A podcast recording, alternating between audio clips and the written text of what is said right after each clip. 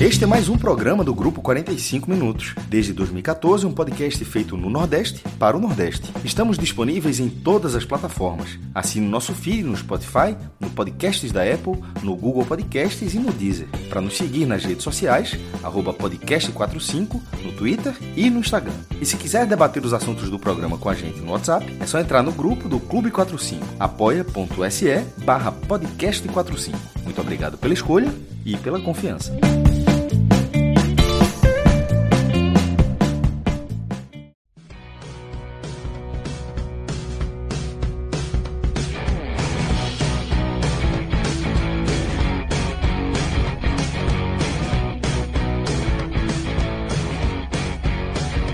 Fala galera ligada aqui no podcast 45 minutos. A gente está começando aqui mais uma live, mais uma. Na verdade, a gente está continuando uma live aqui. Você que está nos escutando aqui em formato de podcast, a gente já está com um programa no ar há 4 horas e 48 minutos. A turma começou antes lá do jogo Náutico e ABC. Neste momento são 8 horas e 6 minutos, mas a turma começou antes das 5, se eu não me engano, essa live. E. É... 3 horas, jovem. 3 horas, não foi? E fizeram aí o react de Náutico e ABC, também de Esporte CRB e Ceará e Sergipe pela Copa do Nordeste, uma classificação do ABC no primeiro jogo, do Esporte contra o, o CRB e do Ceará contra o Sergipe, os outros jogos aí que fecharam aí essa fase de quartas de final, que tiveram já o Fortaleza se classificando no último sábado, é, vencendo por 4 a 0 também o Ferroviário. Então a gente já tem definido é, Esporte e ABC, na Ilha do Retiro e Fortaleza e Ceará, comando do Fortaleza, o segundo jogo aí é, dessa semifinal da Copa do Nordeste. Eu sou Lucas Reliosi, estou aqui agora com Fred Figueroa, com JP Pereira, com Léo Fontinelli e com Ciro Câmara. Ainda pode chegar mais gente aqui, Cláudia deve chegar também, vai chegar mais gente por aqui também para a gente analisar tudo que aconteceu aí nesse sábado, nesse domingo de Copa do Nordeste e também projetar um pouco aí o que vão ser essas semifinais que eu já falei. Vamos embora. A gente vai começar aqui, Fred, é, falando do jogo do esporte, é, que foi a vitória, a maior vitória do dia de hoje, né? 4 a 0 Os outros dois venceram por 3 a 1 tanto o ABC vencendo o Náutico quanto o Ceará vencendo o Sergipe. E o esporte passou por cima do CRB, 4 a 0 é, Gols de Jorginho, Juba, Jorginho, Juba, Cariús, e Edinho, né? E Edinho. Cariús e Edinho, exatamente. E aí a gente vai falar é, vou começar contigo, JP, então, para a gente falar desse jogo, que teve esse 4 a 0 do esporte. Como é que você viu esse jogo? Um jogo que começou bem pegado, mas depois do esporte com tranquilidade foi, foi construindo o resultado e fez o 4 a 0 aí é, para vencer o CRB e se classificar, JP. Fala, Lucas. É, agora oficial no, no pós-jogo, né, já com, com os confrontos tudo definido. E o jogo foi um jogo que tudo que a gente imaginava ali no pré, né, no, na análise do comportamento dos times, né, e aí conhecendo esses times ao longo da temporada, no análise de uma escalação, o esporte trouxe ali uma alteração com Labandeira ganhando a vaga de Edinho, de resto já era ali a, a escalação principal. É, o CRB trouxe uma dobra de laterais é, pelo lado ali que vinha sendo o lado mais perigoso do esporte, né, com, com Hereda e Matheus, né, buscando dar um pouco mais de dificuldade naquele lado ali né, e podendo ter mudanças no estilo de jogo. E a gente viu um esporte que desde o primeiro momento subiu a sua pressão, né, buscou tirar o ABC, buscou sufocar, buscou é, já recuperar essa posse de bola no campo do ABC. Quando tinha posse, a gente viu um Sabino é, muito avançado, até para dar uma, um, uma superioridade pelo, pelo lado onde o CRB buscou fechar o esporte, né? Então Sabino passou a ser um protagonista ali naquele lado esquerdo é, fazendo essa, essa bola andar. E um CRB JP, muito vertical. JP, o esporte hoje, assim, é, Anderson já tinha feito isso algumas vezes durante os jogos, mas hoje foram 90 minutos. O esporte hoje jogou com três zagueiros. Eduardo foi um zagueiro hoje, oficialmente. É, Labandeira numa ponta, Cariús numa outra. E Sabino acabava tendo essa oportunidade desse, desse avanço aí pela esquerda, muito por conta disso também, né? Já vem sendo, né, Lucas? Como a gente, é, você bem falou, que já outras vezes, né? A gente mencionou isso, inclusive, no pré-jogo, né? O esporte do lado esquerdo, quem, quem fica mais espetado ali é Cariús, e aí deixa a Juba como um meia esquerda. Né? Não dá pra gente chamar Juba de ponta esquerda, porque Juba é um cara que tá sempre ali no que a gente chama de meio espaço, né? Juba procura aquele espaço entre o lateral e o zagueiro do seu lado para estar tá pisando muito na área, né? Para estar tá achando o Jorginho, o jogo por dentro ali com o Jorginho, com o Ronaldo caindo mais daquele lado, né? com o próprio Cariús. Enquanto do lado direito, quem fica dessa forma mais aberta é a bandeira, né? E quem pisa mais ali é Fabinho e Jorginho, né? Não é Eduardo. Eduardo fica bem mais atrás nesse apoio, exatamente como a gente chamou ali no pré e você chamou agora, desse terceiro zagueiro. Né? O cara que dá essa segurança, e foi um personagem que a gente falou um pouco ali durante o decorrer. E, e isso se mostrou de uma forma muito forte hoje, quando quem teve mais a posse, quem teve mais essa liberdade de poder sair, de poder caminhar, de poder conduzir. Né? E, e, eu não digo só que, que é o que pode ou não pode, né? mas o jogo se desenhou dessa forma. Foi um jogo que se desenhou mais para Eduardo segurar ainda mais e Sabino poder construir, poder sair, poder andar. Né? Tava, o, o, o, o, CRB deu essa possibilidade e o esporte soube utilizar isso. O esporte soube utilizar isso de uma forma bem interessante para trabalhar um pouco a bola daquele lado e achar a bandeira, né, que é um cara bastante agudo, um cara que gosta de entrar na área, que gosta de pisar na área, muito mais do que Edinho. Né? Edinho já, já, quando foi titular, quando entrou, fez gol hoje, e quando foi titular em outros jogos, já demonstrou coisas boas, né? coisas interessantes, características, mas essa característica de pisar na área, Labandeira tem muito mais forte do que ele. Então o esporte conseguiu observar isso né, e trouxe essa alteração que, na, na minha visão, e o resultado do, do jogo mostra isso, né, diz que deu muito certo.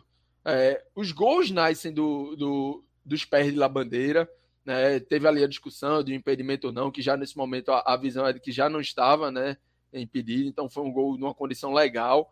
É, e várias outras chances, né? Gol anulado.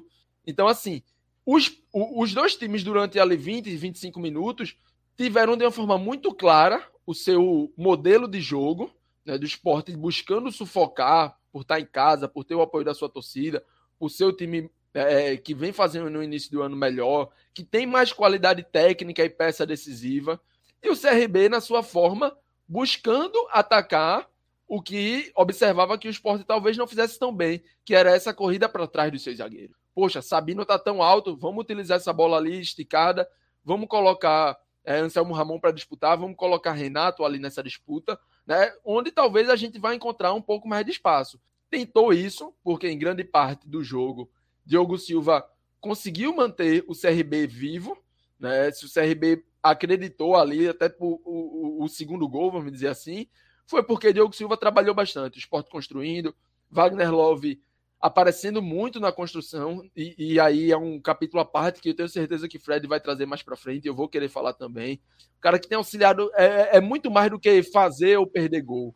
Né? É um cara que auxilia. Joga, joga demais, tu é maluco. Que faz o time chegar na área, né? E, e, um comentário que eu ia trazer durante a partida, numa discussão essa semana em um grupo, tava falando sobre Love, um, um conhecido dizia que Gabriel merecia a chance como titular, né? e aí eu disse, para.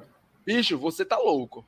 No lugar de qualquer um, menos no de Love, só se for. Não é por Gabriel, não. É pelo que Love tá jogando. E não é pelo gol perdido. Total, porque se Love tivesse jogando o que tá jogando, pressionando o que pressiona, recuperando o que recupera de bola, fazendo parede, fazendo o time andar, fazendo o time chegar, e ainda tivesse fazendo todos os gols, Love nesse momento era reserva de Pedro ou de Yuri Alberto, pô. Se Love tivesse fazendo tudo o que ele tá fazendo e fazendo todos os gols, Love não estaria no esporte. Né? E, e Love vem pro esporte porque, lógico, diminuir um pouco o seu nível, diminuir o que ele já fez um dia. Mas para o contexto do esporte, para um contexto de Copa do Nordeste, para um contexto de Série B, é um jogador extremamente importante, totalmente de, com, com, a capacidade técnica, e mais do que capacidade técnica, a capacidade cognitiva, a tomada de decisão de Love. É um cara que é muito acima nesse sentido. É um cara que pensa, que consegue antecipar as suas ações. Né? O gol de Cariús, a parede que ele faz, é, deixa isso muito nítido. Então, para além da bola de Love entrar ou não, para além de Love a gente falar os autores de, de, dos quatro gols aqui e não falar o nome de Wagner Love nesse meio, mas eu já antecipo aqui que é um dos melhores jogadores do esporte nessa partida e um dos melhores jogadores do esporte na temporada. Né? O time precisa muito dele para conseguir chegar com muita qualidade na frente. Não à toa, quatro gols, né? gol anulado e várias outras chances que Diogo Silva salvou. Fred, é... agora sim. É, como é que foi teu sentimento aí desse jogo aí no estádio, né? É, você acompanhou de, de, perto, em loco aí, essa partida do esporte. É, o Celso está falando aí atrás, né? É, então, queria te ouvir como é que você viu esse jogo de imposição do esporte, de conseguir construir esse 4 a 0 é, de imponência também, né? Isso, Lucas. Eu vou iniciar o meu comentário voltando exatamente para quando no intervalo da partida eu fiz a minha leitura e passei para JP. E o que é que eu pontuei naquele momento? Que o esporte fazia no jogo mais decisivo da temporada até aqui, no jogo crucial da temporada até aqui, no jogo em que o esporte seria mais exigido tecnicamente e seria cobrado né, dentro de campo por, por essa sua evolução, naquele momento, ao passar para JP, eu, eu disse o seguinte: eu disse, o esporte, nesse primeiro tempo, coloca um tijolinho na sua evolução, na sua consolidação de um grande trabalho nessa temporada. Por quê? Porque o esporte entrou em campo dando a sua melhor face. O esporte que a gente viu no primeiro tempo e, consequentemente, no segundo tempo, foi a melhor face do esporte em 2023. Foi a primeira vez que o time atingiu esse nível? Não. O time já apresentou essas mesmas características em alguns jogos, como né, o já histórico 6 a 0 contra o Bahia. Mostrou parte disso naqueles clássicos contra o Náutico, onde teve um desperdício de gols muito grande. Mas em jogos com maior poder de decisão, até a finalização parece mais atenta, parece mais precisa. O comportamento de Jorginho naquele primeiro gol mostra isso, tranquilidade, confiança, né? Ele tem, ele é um cara muito técnico. Isso a gente já sabe que ele tem. Mas ele teve tranquilidade para que tudo acontecesse dentro da área enquanto ele decidia o momento exato da finalização. São segundos, mas que na visão do jogador ali é como se realmente tudo congelasse um pouco. Né? Ele bate com muita tranquilidade. Essa tranquilidade vem dos resultados, vem da confiança, da confiança do time no seu próprio potencial. Então, esse jogo, como um todo, ele reafirma que o esporte de 2023 é um time bem treinado, é um time com bom potencial técnico, é um time capaz de enfrentar jogos onde tudo isso vai ser cobrado. Claro que ninguém imaginava, quando o esporte goleia o Bahia por 6 a 0 que o Bahia teria um início de ano tão ruim. Havia uma certa interrogação sobre aquele jogo. Mas também quando a gente volta e lembra de Ceará 3 Esporte 2, todo mundo tratou por injustiça, muita gente reclamou né, daquele, daquela estratégia de não ter jogo do Ceará que qualquer time faria, né, naqueles oito minutos finais, nos descontos, não teve jogo, a bola não andou. Mas a sensação geral dos torcedores do esporte, de quem analisa o esporte, foi que o esporte fez uma boa partida. O Sport fez um ótimo primeiro tempo no Ceará e saiu perdendo por 2 a 1 um. A construção daquele primeiro tempo era de vitória para o Sport, ele saiu perdendo por 2 a 1 um. Mas desde então, o time continuou dando boas respostas, continuou mostrando virtudes que a gente viu nessa partida. É um time que se reorganiza muito rápido quando necessário. É um time que tem uma transição coordenada. É um time que tem, e aí muito pelos pés de Wagner Love, um repertório ofensivo né, vertical, repertório ofensivo, para deixar jogador na cara do goleiro. Até o, o, gol do esporte, o primeiro gol do esporte, o gol, o gol do Jorginho, a gente tinha um jogo em que o esporte era melhor, tinha mais volume, mas o CRB assustava. Com as descidas, com as respostas, bolas cruzadas. E a gente aqui fazendo react, a gente dizia: veja só, o CRB está disputando palmo a palmo o jogo. O CRB dá respostas os ataques do esporte. Mas o CRB não entra na área do esporte tocando bola. O CRB não envolve a marcação do esporte. E o esporte envolve a marcação do CRB. Tá? Qual é o grande diferencial dessa partida, para mim, positivamente? É que Jorginho talvez tenha feito sua melhor partida pelo esporte. Então você tem um Love com a, toda a capacidade de criação dele, surpreendendo demais, assim. Veja só. Quando o Love foi, Love foi contratado, a gente falou assim: vai fazer oito gols? Vai deixar total, cinco gols? Total, pô. Mas a ninguém conta era de meter um golzinho ali para pagar a conta, né? É isso, paradinho na área, Exatamente. fazer o golzinho. Ninguém imaginava esse jogador. Nem quem contratou. Nem quem contratou. Exatamente, nem quem contratou. Ainda bem que essa transmissão não é Sport TV, a Copa do Nordeste é meio escondida aí nacionalmente, porque veja só, o nível que o Love está entregando do esporte nesse momento é surpreendente. É surpreendente. é, não ter sido o exímio finalizador que a gente esperava. Mas é hoje o homem de frente mais importante do esporte. Tá? Então, o destrave desse jogo veio por um Jorginho que fez uma grande partida, tá? E uma ótima escolha né, de Anderson naquela dividida Labandeira ou Edinho, né, porque Labandeira, e isso eu já tinha falado outras vezes, Labandeira para. Acho que travou aí, Fred, né? Travou. É... Tá. Voltou, voltou, Labandeira tem uma característica. É, Labandeira tem uma característica de sempre querer entrar na área. Labandeira tem uma característica de entrar na área de cabeça erguida, de procurar o gol, e foi uma ótima escolha de Anderson. Então, assim, os gols que o Sport perdeu no primeiro tempo foram muito mais por mérito do goleiro do CRB. Tá? Quando volta para o segundo tempo, o Sport vive um rápido momento perigoso, e acho que durou cinco minutos, se muito. O CRB tem uma grande chance de empatar. É uma bola que Eduardo consegue né, travar ali na hora da finalização. A bola passa pelo lado de Renan. E aí, depois dessa jogada, o Sport sente. O CRB tem quatro, cinco minutos ali de um aperto, uma sequência de três escanteios, contando com esse primeiro. Tá? São três escanteios rondando a área do esporte. Mas uma noite em que o bom e velho Sabieri, né, Sabino e Thierry, responderam muito bem em todas as bolas aéreas, por baixo também, mas foram, foi um destaque do esporte, né? a, a eficiência do time na, defensivamente nas jogadas aéreas. E aí veio um momento que o esporte mata o jogo. Né? Começa com, a, com aquela bela jogada, né? que o esporte vai triangulando, Jorginho aciona a Labandeira, a Labandeira de cara para o goleiro, prefere tentar um último toque para Wagner Love. É aquela uma chance totalmente criada pelo esporte, e depois o esporte planta uma marcação intensa na saída de bola do CRB, rouba bolas em sequência, ganha todas as divididas no meio de campo e dá um calor, né, empurra ali o CRB para dentro da sua própria área. Uma chance perdida, duas chances perdidas. Na terceira, né, o Sport triangula bem de novo, o Juba sai na cara do gol, tira com toda a tranquilidade do mundo do goleiro e o Sport é, mata moralmente o CRB na partida. Teve um momento da transmissão que eu disse que o CRB, o jogo estava 2 a 0 eu disse que o CRB ele começou a ter uma postura muito parecida com a do Náutico contra o ABC. O Náutico aceitou o 2 a 0 do ABC assim, de forma assustadora. Porém, talvez a, a, a diferença técnica do ABC para o Náutico não era tão grande quanto, quanto estava sendo a do esporte para CRB. Mas o CRB também é, recuou seu ímpeto, não nenhum momento demonstrou força para tentar o 2 a 1 para tentar o 2 a 2 de modo que a partida caminhou em curso natural para a goleada. Tá? O curso natural da partida foi a goleada. Quando acabou o primeiro tempo, eu também trouxe o seguinte: se tivesse tido um segundo gol, era muito mais o 2 a 0 do que o 1 a 1 E assim foi até o resto da partida.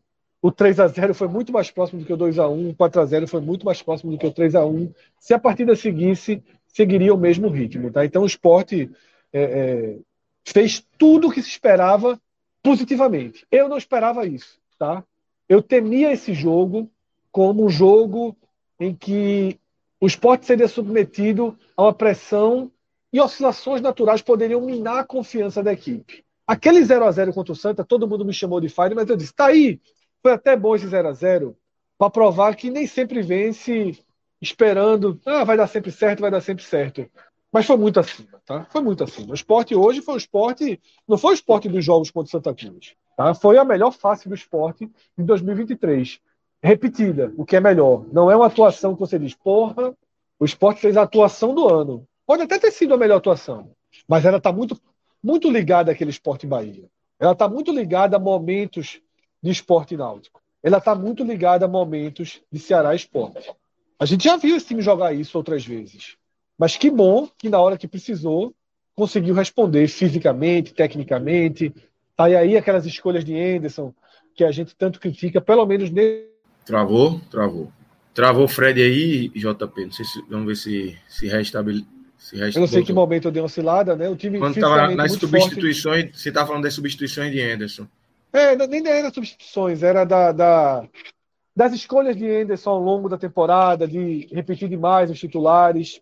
Então, é, o time chegou muito forte fisicamente. Então, até isso você tem que deixar de lado. Né? A gente fez críticas a Anderson, eu sempre ressaltei que ele deveria ter muito mais informações do que a gente, porque ele desafia o senso geral, ele desafiava o senso geral, o senso geral sugeria que deveria rodar muito mais elenco. Eu acho que deveria, mesmo dando tudo certo, mesmo o esporte estando dando as respostas que, que, que todo mundo queria, tá? mas a gente ainda queria ter visto alguns caras da base jogarem, jogarem um pouco mais, alguns reservas terem mais minutos, porém não há o que criticar.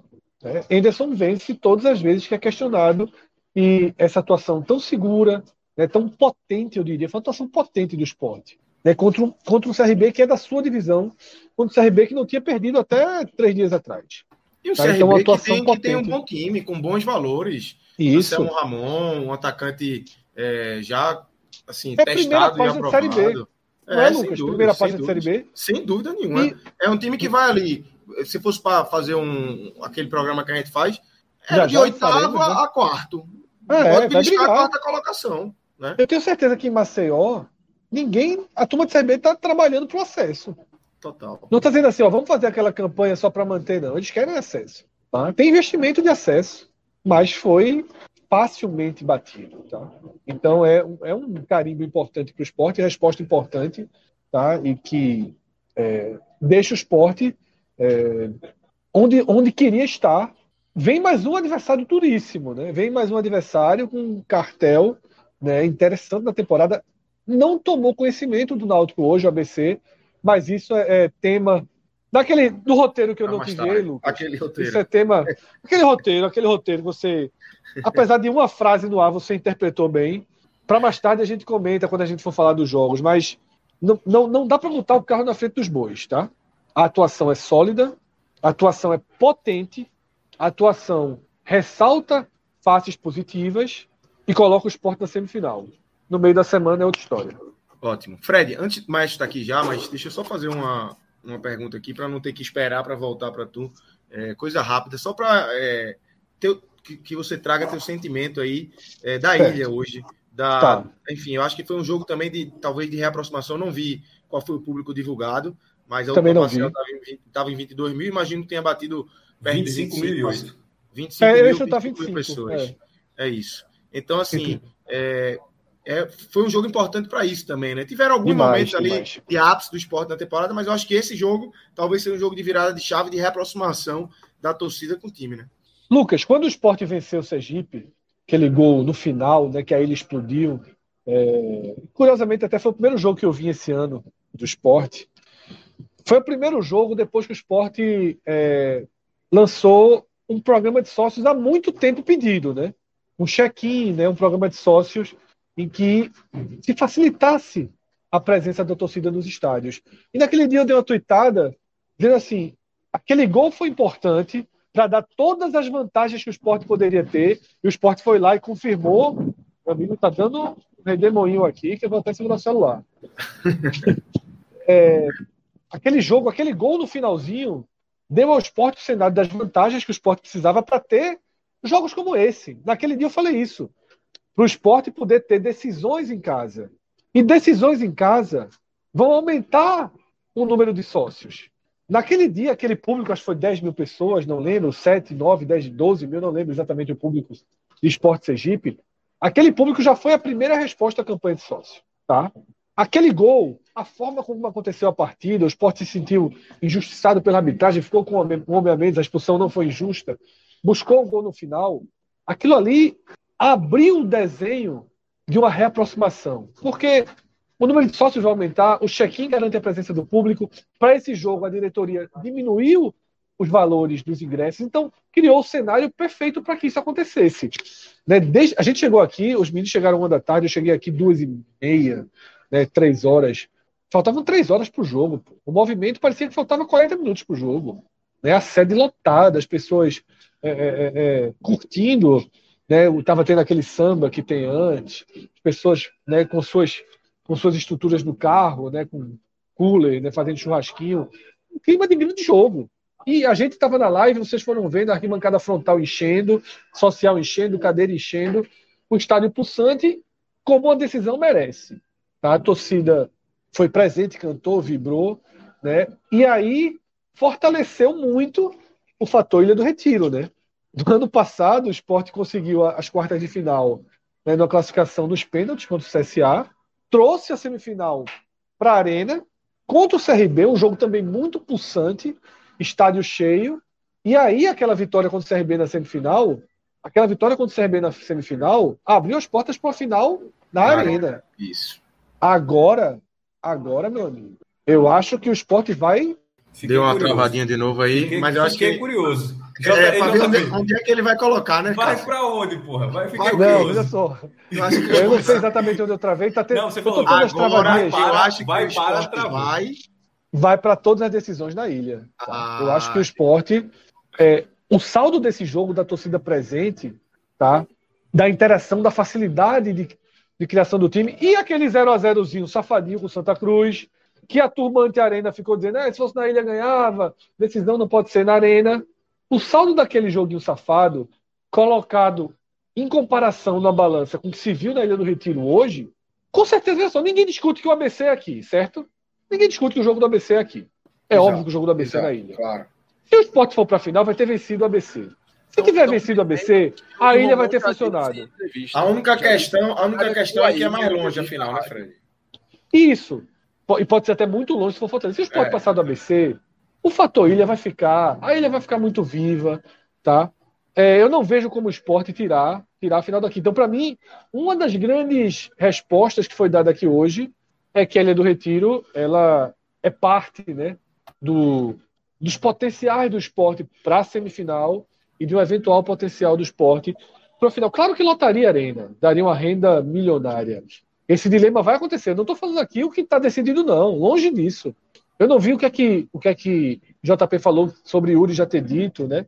Mas assim, eu acho que a questão de sentimento vai pesar muito, tá? A questão de sentimento vai pesar muito. E a resposta que foi dada hoje, a forma como o time jogou, a relação com a torcida, o estádio cheio, tudo, o esporte não pode correr o risco de cortar essa, essa relação, tá?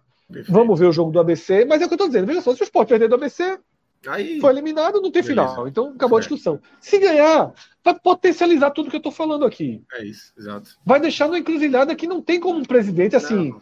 Eu sei que os números pesam, tudo, mas vai ser muito difícil que um presidente. Não seria, até porque, veja só, é, se, se, é o velho sim, se o esporte tirar o ABC, a, a, os contextos da, da final, a final ou com Fortaleza ou com o Ceará. Se a final for com Fortaleza, você lembra que no ano passado jogou na Arena e não venceu. Se a final for contra o Ceará, você vai lembrar que jogou na ilha e venceu nas, duas, nas duas decisões.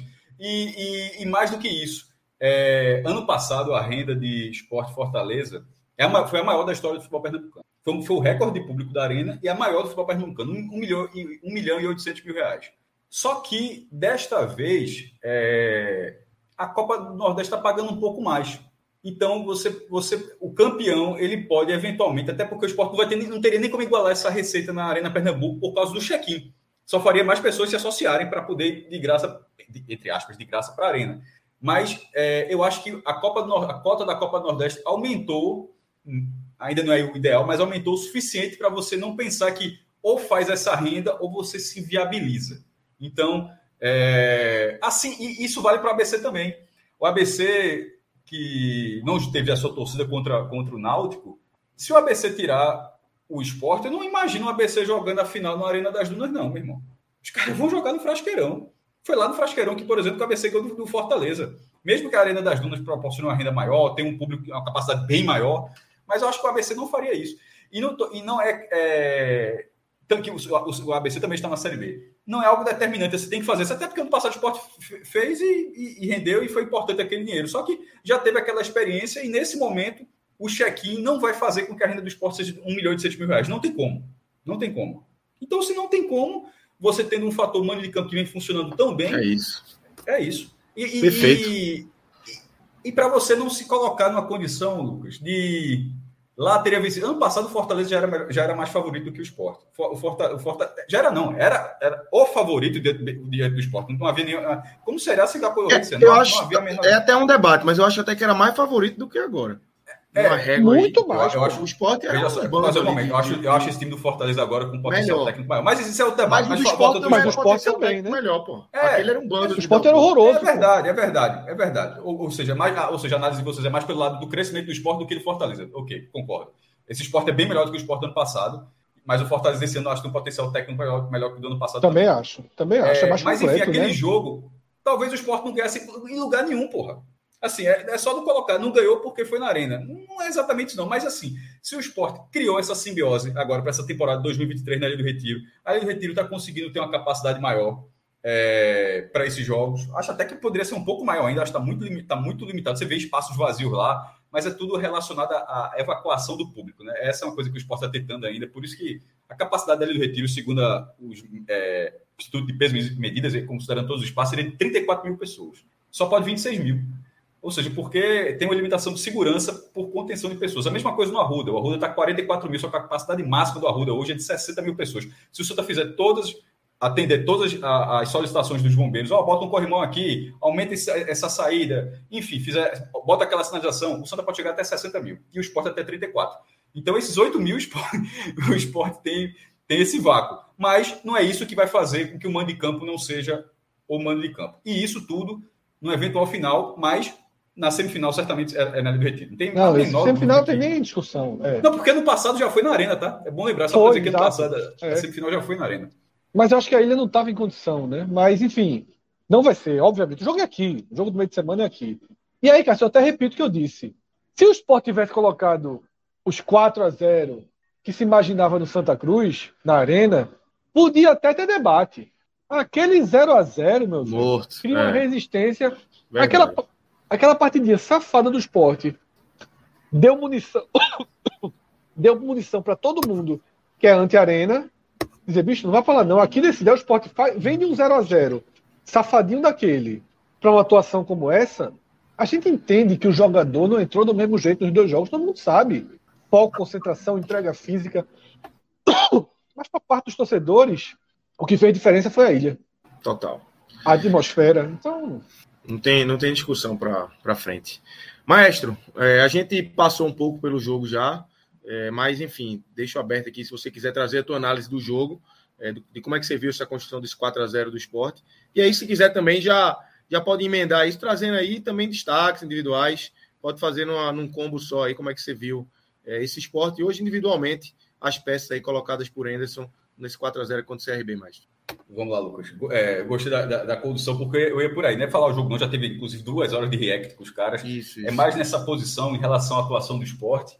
É, essa atuação do esporte ela, ela, ela, ela foi invertida do que o clube, o clube costuma fazer. Na minha opinião, o esporte foi crescendo ao longo da partida. Porque de vez em quando decide, faz uns golzinhos ali, depois retrai um pouco, segura e tal. Perfeito. Segura o resultado, conduz sem, sem maiores sustos e, e define a partida. Nesse jogo contra o CRB, eu acho que o esporte foi ascendendo no, é, durante o jogo. Primeiro, um dado que eu já tinha falado, mas enfim, para a audiência rotativa é, é, é, sempre importante falar de novo. Esse foi o único jogo dos, dos quatro, das quartas de final, onde dois times estavam na mesma divisão. Porque do outro lado, Fortaleza na primeira, Ferroviário na quarta, Ce, Ce, é, Ceará na segunda, Sergipe na quarta, é, ABC na segunda, Náutico na terceira, e agora Esporte e CRB na, na, segunda. E nos três outros casos, sempre o time que estava na condição melhor ainda era o mandante. Então, nessa, havia um cenário de um time que será adversário do esporte muito em breve na Série B novamente, que no ano passado ganhou lá e do esporte, embora o esporte tenha eliminado. No, no, o esporte e o CRB se enfrentaram quatro vezes ano passado, o CRB venceu três. Só, o esporte só ganhou justamente aquela que, que foi a do mata-mata. Era um adversário perigoso, time que só tinha uma derrota no ano. Então, esse risco existia, mesmo que existisse o favoritismo do esporte proporcionado pela melhor campanha não dava para entrar como o Sport entrou, entrou, em outros jogos. Eu acho que isso aconteceu. O Sport entrou num cenário equilibrado. O CRB teve uma posse de bola maior do que o Sport. Isso não vinha acontecendo. O Sport vinha até tendo mais posse de bola nos jogos na área do Retiro. É... Fabinho e Ronaldo, acho que eles demoraram um pouco a se acertar, mas na hora que isso aconteceu, na hora que as jogadas passaram a fluir, eu acho que dali, acho que dos 20 minutos para frente, o Sport dominou o CRB sem o menor risco de não se classificar. Poderia ter sido de forma fortuita naquele lance de Renato, quando ainda estava 1 a 0 No segundo tempo, uma bola cruzada rasteira. É, Renato ainda quase tocando na área, ele chuta e. Não sei se você recorda do lance, se eu estou descrevendo bem. É uma bola rasteira vindo da direita, ele ali dentro da área, ele cai, mas ele meio que de carrinho ainda tentando colocar a bola para dentro, a bola foi pelo, foi pelo lado de fora da rede. Só teve aquilo do CRB. E naquele momento ali, nas, é, no segundo tempo, primeiro que o esporte tinha, teve chances, para fazer para ampliar o placar ainda na primeira etapa. É... E no segundo tempo até saiu o gol de Juba. foram assim três chances claríssimas para abrir o placar. daquelas que se você na, na, eu lembro assim, se você está na Série A, tu tem uma chance daquela e tu perder, tu sabe que a merda vem depois. Porque você não pode perder uma chance daquela. Porque o adversário vai, o adversário vai, vai matar você no, na, na, na, é, partida. E o Sport perdeu três em 12 minutos, aí no 13 terceiro, em mais uma oportunidade, essa conjuga converteu, e dali o jogo acabou. Eu vi, é, vi a transmissão na TV Jornal, né, com o Haroldo. Muita gente deve ter, pode ter, deve ter visto na ESPN também, mas eu só eu vi na, na, com Haroldo Costa e João Vitor Amorim. E assim, foi unânime assim, a opinião de que ali o, o controle virou, ficou do esporte, mas sem se abster de atacar. Isso, isso continua acontecendo. 3 a 0 estava no final, e no final foi um gol de bola parada, um golaço, um golaço de Edinho. Mas assim, o 4 a 0 falou me melhor do que foi a partida com a bola rolando, embora o 4 a 0 tenha saído com um gol de bola parada. Eu acho que o esporte foi surpreendentemente muito superior ao CRB. Eu achava que o esporte poderia ser melhor do CRB, que tinha uma chance de vencer, de vencer uma boa chance de vencer o jogo, mas eu não esperava é, da forma como foi não, não, esperava que o esporte fizesse com o CRB o que, que o Fortaleza fez com o Ferroviário. Só para. O, o, que, o, o, que, o que o Ceará não conseguiu fazer contra o Sergipe. Esse placar ele foi muito maior do que, do que esse jogo, do que, do que o tamanho desse confronto. Porque quando esse jogo acontecer na Série B, se o esporte ganhar de 1x0, vai estar tá ótimo. Se, se, na, se na Série B for, for 1x0 para o esporte, vai sair todo mundo ali do retiro comemorando. Porque esse jogo era para ser equilibrado, porque é o que o CRB vinha fazendo até aqui. Então, eu acho que o esporte conseguiu mais uma grande apresentação esse ano. Tinha feito a, a, a, o 6 a 0 no, no Bahia, o 2 a 0 no Náutico nos aflitos, onde jogou muito melhor. Esse 4 a 0 no CRB, no jogo eliminatório. Eu não me recordo assim no começo de ano, assim, nos últimos anos, pô, não vou mentir, não. Recordar eu recordo, é porque eu não queria ir tão longe, mas se eu for lá para 2098, tá tudo vindo na memória ainda. Mas enfim, sem, sem ter que voltar 20 anos no tempo. Mas assim, nos anos mais recentes, eu não me mais recente, eu não me recordo de uma quantidade de grandes atuações do esporte nesse volume. E isso é, é um mérito total de Anderson. Assim, de repente, esse time pode cair para o ABC e, e, ao final das contas, ter um desempenho pior do que o do ano passado, que foi vice-campeão. Ou seja, se cair para o ABC, seria terceiro lugar. Aí o cara vai colocar, pô, foi pior. Mas esse time já jogou muito mais bola do que o time do ano passado, que foi vice-campeão. Independentemente de, de igualar, ou pelo menos igualar a campanha do ano passado. Estou falando de rendimento. O do ano passado quase foi eliminado na primeira fase, classificou ali na última rodada, um jogo duríssimo contra o CSA, aguentou a pressão, ganhou nos pênaltis, aí foi fazer a primeira boa atuação na semifinal contra o próprio CRB. Foi ali que o Sport foi fazer. Essa, esse agora está fazendo boas atuações, porra, há, há, dois meses.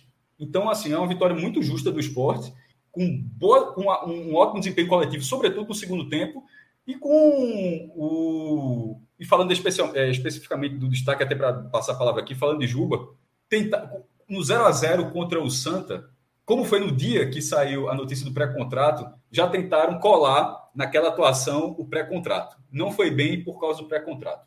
Depois dali, o Sport fez duas partidas. Contra o CSA, entrou no segundo tempo, sei lá quantos minutos, pouco, poucos minutos, já deu, já deu assistência para o terceiro gol. E hoje ele não, foi, ele não foi um dos melhores em campo, não está no, tá no meu pódio, não está no meu pódio, mas é muito mais fácil com ele em campo. Assim, é muito mais fácil. Simplesmente não parece que é um jogador que, numa condição que o esporte vai perder em breve por uma, um problema assim, não parece que tem nada disso. E para o esporte, tudo que o esporte precisa nesse momento é ter um jogador nessa reta final das competições tão focado, apesar do, do desfecho que eventualmente terá, que provavelmente terá. É isso. Fred, é, pegando esse gancho de Juba aí, queria que você trouxesse aí seus destaques, quem foram os seus melhores em campo hoje e quem eventualmente tem aí do mal também. Certo, vamos lá. É... A gente já passou, né? Cada um já trouxe análise, a gente já passou por alguns jogadores importantes. Na minha própria análise, eu já citei dois que para mim são os dois melhores do esporte em campo, né? Que são Jorginho e Wagner Love. E o terceiro, para mim, foi La Bandeira, tá? Até simbolicamente, porque ele dá a jogada do primeiro gol, ele faz a jogada né, para o gol anulado, belíssima assistência para o gol anulado, aparece bem. E por que eu falo simbolicamente? Eu acho que a escolha por Labandeira foi uma decisão acertada né, de Anderson Moreira. Havia uma divisão, há uma divisão. Eu acho que não sei se aqui os quatro aqui seriam. Agora ficou mais, mais fácil, né? Porque a atuação foi muito boa. Hoje, eu hoje fui Labandeira. Eu sempre hoje fui Labandeira com sobras, inclusive, tá? Eu acho que Edinho. É. É, o gol até é legal aqui de Edinho, tá? Mas eu acho que a, Golaço, diferença, é. a diferença é absurda para mim, de Labandeira para Edinho. Isso.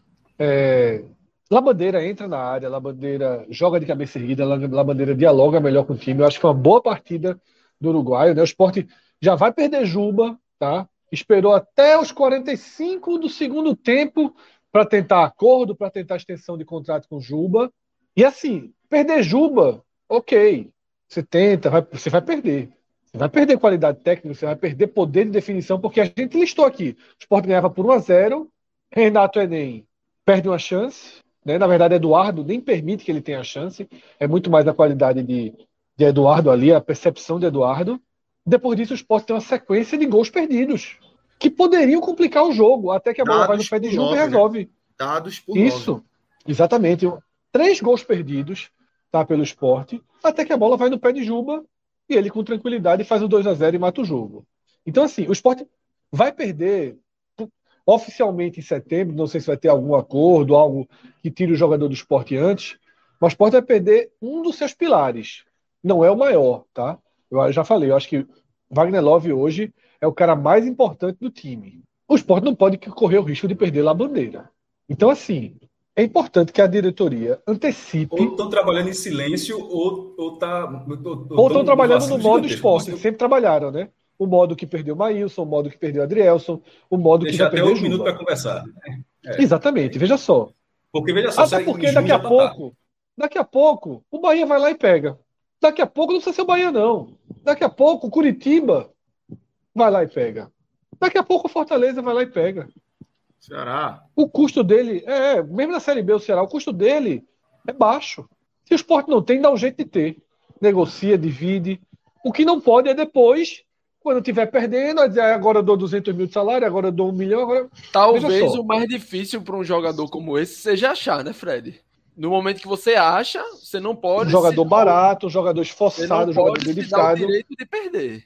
Um ponta que dá assistência e faz gol. Então, assim, recado número um do jogo de hoje a diretoria precisa renovar, estender, chame do que quiser, o contrato de Labandeira, tá? Se você sai de um jogo como esse, com Labandeira descoberto, aí assim, aí depois não fica, porra, Fred, que, que perseguição, porra, alivia. Não fica lembrando que foi um erro de Juba. Você mesmo não gostava de Juba no passado. E eu sempre falo, né? Eu, eu não sou nem diretor. Se eu quisesse é, é, ter a responsabilidade de ser diretor, eu ia tentar ser diretor. Eu não sou oráculo.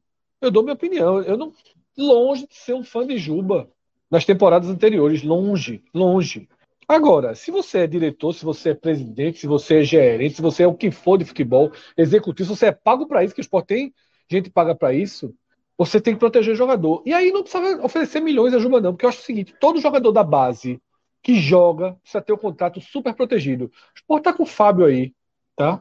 O esporte tá com o Fábio jogando. Tá no Castelão, tá no Castelão é, Fred? Apagaram a luz aí. Não, já tá há muito tempo, né? Já tá na hora de partir, acabou aqui a luz. O esporte tem Fábio. Como é que tá o contrato de Fábio? Tá jogando. Não precisa estar tá jogando muito bem, não. Agora, né? É, não precisa estar tá jogando muito bem, não. Renovou, né? Acho que renovou. O esporte agora, tem. É, é, é, é, o esporte tem a cláusula. É, é eu soube que tem aquela cláusula de, né? renova, renovação, né? Automática, se ele atingisse o número de jogos. Mas, enfim, todos os meninos que entram precisam estar protegidos. Todo mundo que foi da base precisa estar protegido, mesmo que não seja hoje um titular que enche os olhos. Tá? Everton, por exemplo, lateral direito. Há uma sensação hoje que Everton é descartável. Assim, eu acho um bom reserva, acho um bom jogador. Mas pode ter uma sensação de que Everton, ah, se perdesse, não vai nem vem. Claro que não, pô. O Sport investiu muito em Everton. É da casa, o contrato é barato. Esse cara tem que estar protegido pelo menos para a temporada seguinte. É pelo menos até o final de 2024. Tá? Porque não custa nada. Ou melhor, óbvio que custa. Custa muito pouco. Tá? Então, assim, é lição número um, dever de casa número um da diretoria nesse jogo. Tá? Partir para decisão, para antecipação, pagar o que for preciso, negociar o que for preciso, mas garantir a permanência da bandeira pelo menos até o final do ano. Pelo menos até o final do ano. Tá? Regra número um. E deixando meus três, né? Jogadores, já falei aqui, eu acho que os três melhores são Love, Jorginho e Labandeira.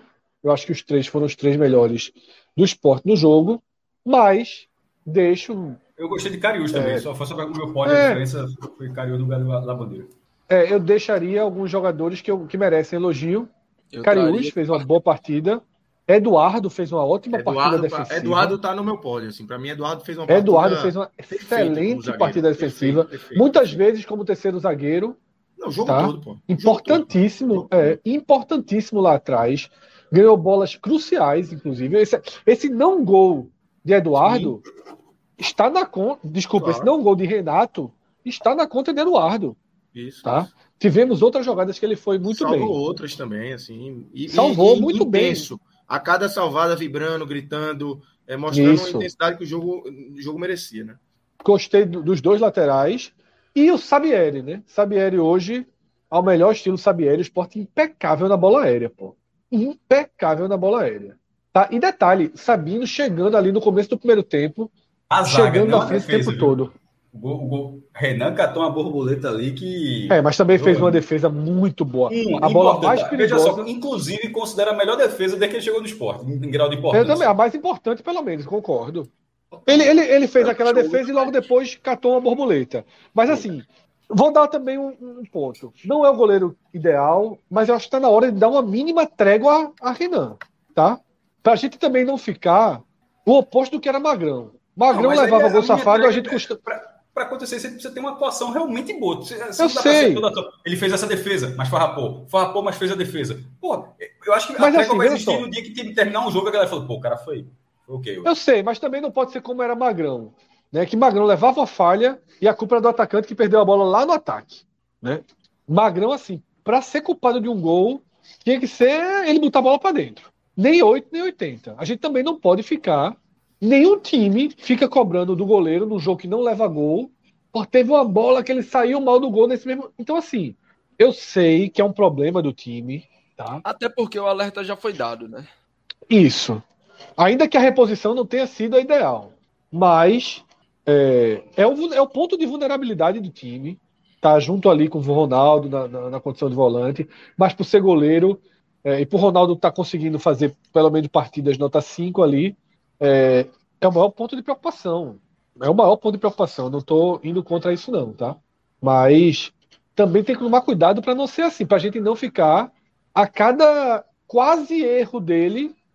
Tipo, ele fez uma boa defesa e catou borboleta numa bola. Talvez não sejam equivalentes hoje, tá? Talvez não sejam equivalentes.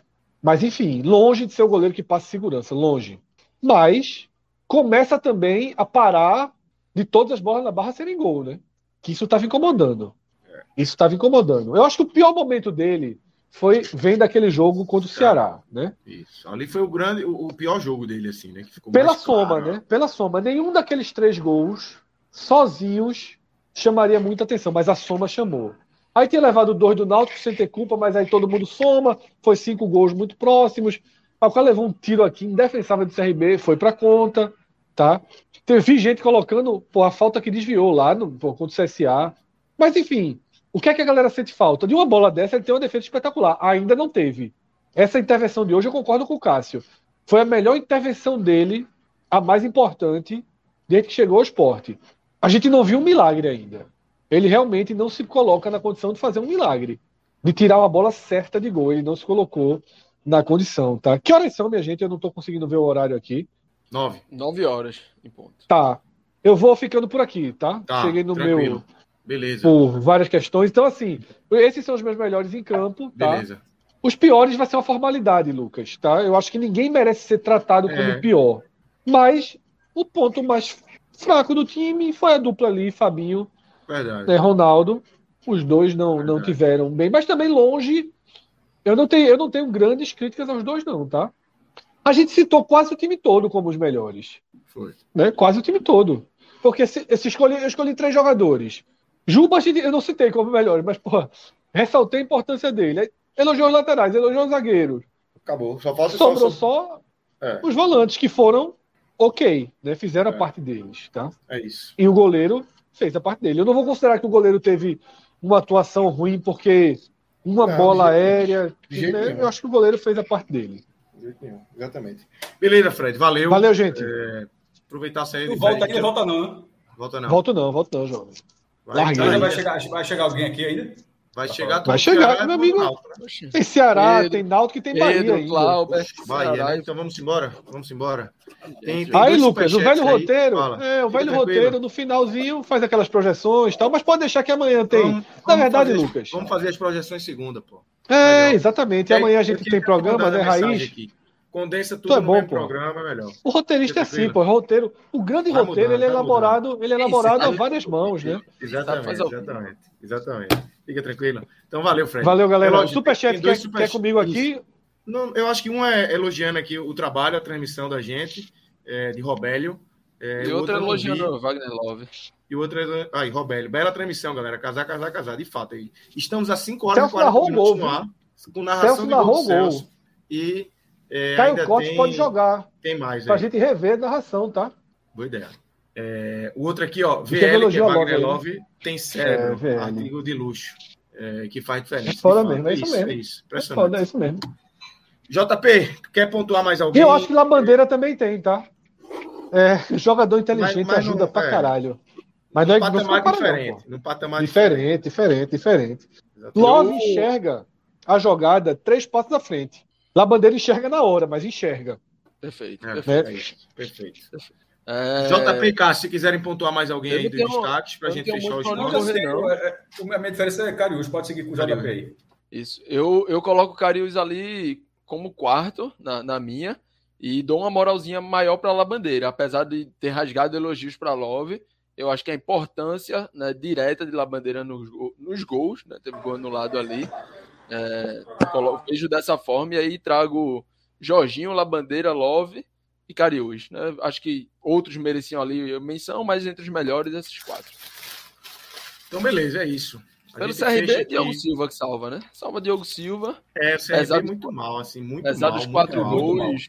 Muito se mal, fosse outro goleiro, teria sido 6-7, né? Então, teria, teria. A gente muito salva Silva. Eu coloquei nos piores. Eu não citei nem, eu não citei nem destaque, viu, JP? Eu coloquei piores. Hereda, justo, Valor e Guilherme Romão. Justo. É, boas, boas opções. João Paulo também muito um mal. O do esporte foi o seguinte: não perder jogador para a semifinal. Viu? João Paulo não vi no jogo, né? É muito apagado. Então, assim, piores do CRB tem muita não, gente. Tem vários. Mas, tem vários. Mas, assim, só salva, só salva Diogo Silva. De salva Diogo, né? E deixa, deixa a turma falar do Ceará aí agora. Vamos embora. Então, é, mais JP, valeu aí. Vamos seguir aqui com Ciro e com Léo para falar dessa vitória do Ceará, Léo. É, queria começar com você, que também estava aqui, os dois estavam aqui, né? No react do jogo. Ciro estava no estádio, Léo fora. E aí eu queria começar contigo, Léo, que você falasse aí como é que foi a construção desse 3 a 1 dessa vitória do Ceará. É, a definição de fato no, na reta final ali, com 3 a 1 né? Tava 2 a 1 até a reta final. Mas como é que você viu aí esse 3 a 1 e o Ceará agora, na, mais uma vez na semifinal? Boa noite, Lucas, Maestro, Ciro, mais uma vez aqui a gente junto. É, o Ceará acho que fez um jogo onde permitiu o Sergipe jogar mais do que deveria permitir, né? O Ceará correu riscos desnecessários, como a gente já havia pontuando na live, né? O Ciro destacou isso bem durante a jornada, que o Ceará deu muito a bola para o Sergipe, né? O Ceará começou hoje com a opção de, de entrar com o Danilo Barcelos na esquerda, né? É, mesmo a, a, torcida já vindo pedindo pelo William Formiga, o Morínigo já vem demonstrando que, que, o, que o homem de confiança dele é o Danilo Barcelos, que, que inclusive é, foi quem deu a cabeçada que foi rebatida pelo goleiro pro para o segundo gol do Álvaro e ele já caiu no chão na cabeçada. Ficou quando a bola entrou, ele já é, tem uma imagem até nas redes sociais do Ceará que ele baixa a cabeça no gramado e os jogadores vão todos para cima dele, assim, mais do que até por cima do Álvaro, assim. Então, claramente demonstrando que era um jogador que estava sentindo muito as críticas. É, é um jogador que vem é, claramente muito abaixo pela questão física, né? Um jogador que é, vem sem intensidade para marcar, sem apoio no ataque. E mesmo assim, o Mourinho mostrou mais uma vez confiança nele e optou pelo Álvaro na vaga do Vitor Gabriel. Era a mudança mais lógica. O Álvaro é o único centroavante, além do Vitor Gabriel, que o Ceará tem no elenco, né? Aquele centroavante com essa característica de mais finalização, além do Vitor Gabriel, que estava suspenso é, pela expulsão e, e hoje desfalcou o Ceará. Então o Ceará começou o jogo e, e, a gente sentiu mais uma vez hoje que o Ceará sentiu essa dificuldade de, de pressionar a saída de bola do, do Sergipe é, principalmente pela ausência do Vitor Gabriel, né? A gente vem destacando assim que, que o jogo do Ceará é, passa muito por essa pressão que o Vitor Gabriel exerce na saída de bola do adversário, né? Ele corre até o final do jogo, assim, a gente viu partidas até os 40 do segundo tempo, quando ele estava em campo ainda, ele ali pressionando, correndo, dificultando a saída de bola do adversário. Ele é um cara que incomoda o zagueiro, puxa a marcação, um cara chato, um cara forte. E, e cansa a zaga, né? Dá menos, menos liberdade para aquele respiro da zaga.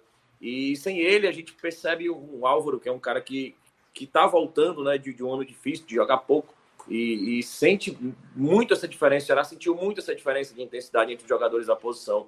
E, a gente já destacava durante a jornada né, o Castilho bem avançado, é, saindo um pouco daquela posição dele que ele vinha de trás, onde ele consegue ali acelerar as bolas, acionar os pontas.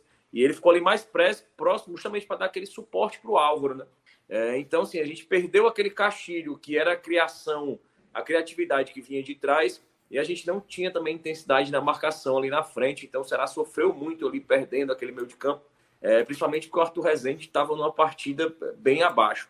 Mas e, o Sergipe ele estava bem compactado e o Ceará, com essa falta do Castilho ali, mais ocupando o meio campo, o Ceará optou por bolas longas, né? Um ali que o, que o Thiago tentou é, e o atacante cabeceou ali na mão do goleiro. E na segunda tentativa, um passe do Richardson que, que sobrou ali para o Eric. Ele encobriu o goleiro, bateu na trave e na volta ele pegou o rebote e fez o gol. E a gente pensava que ali o Ceará ia conseguir tranquilizar o jogo. Mas naquele momento o Ceará já optou por fazer esse jogo perigoso, né? É, permitiu que o Sergipe tivesse mais domínio de bola, seguia perdendo no meio de campo e leva um gol assim.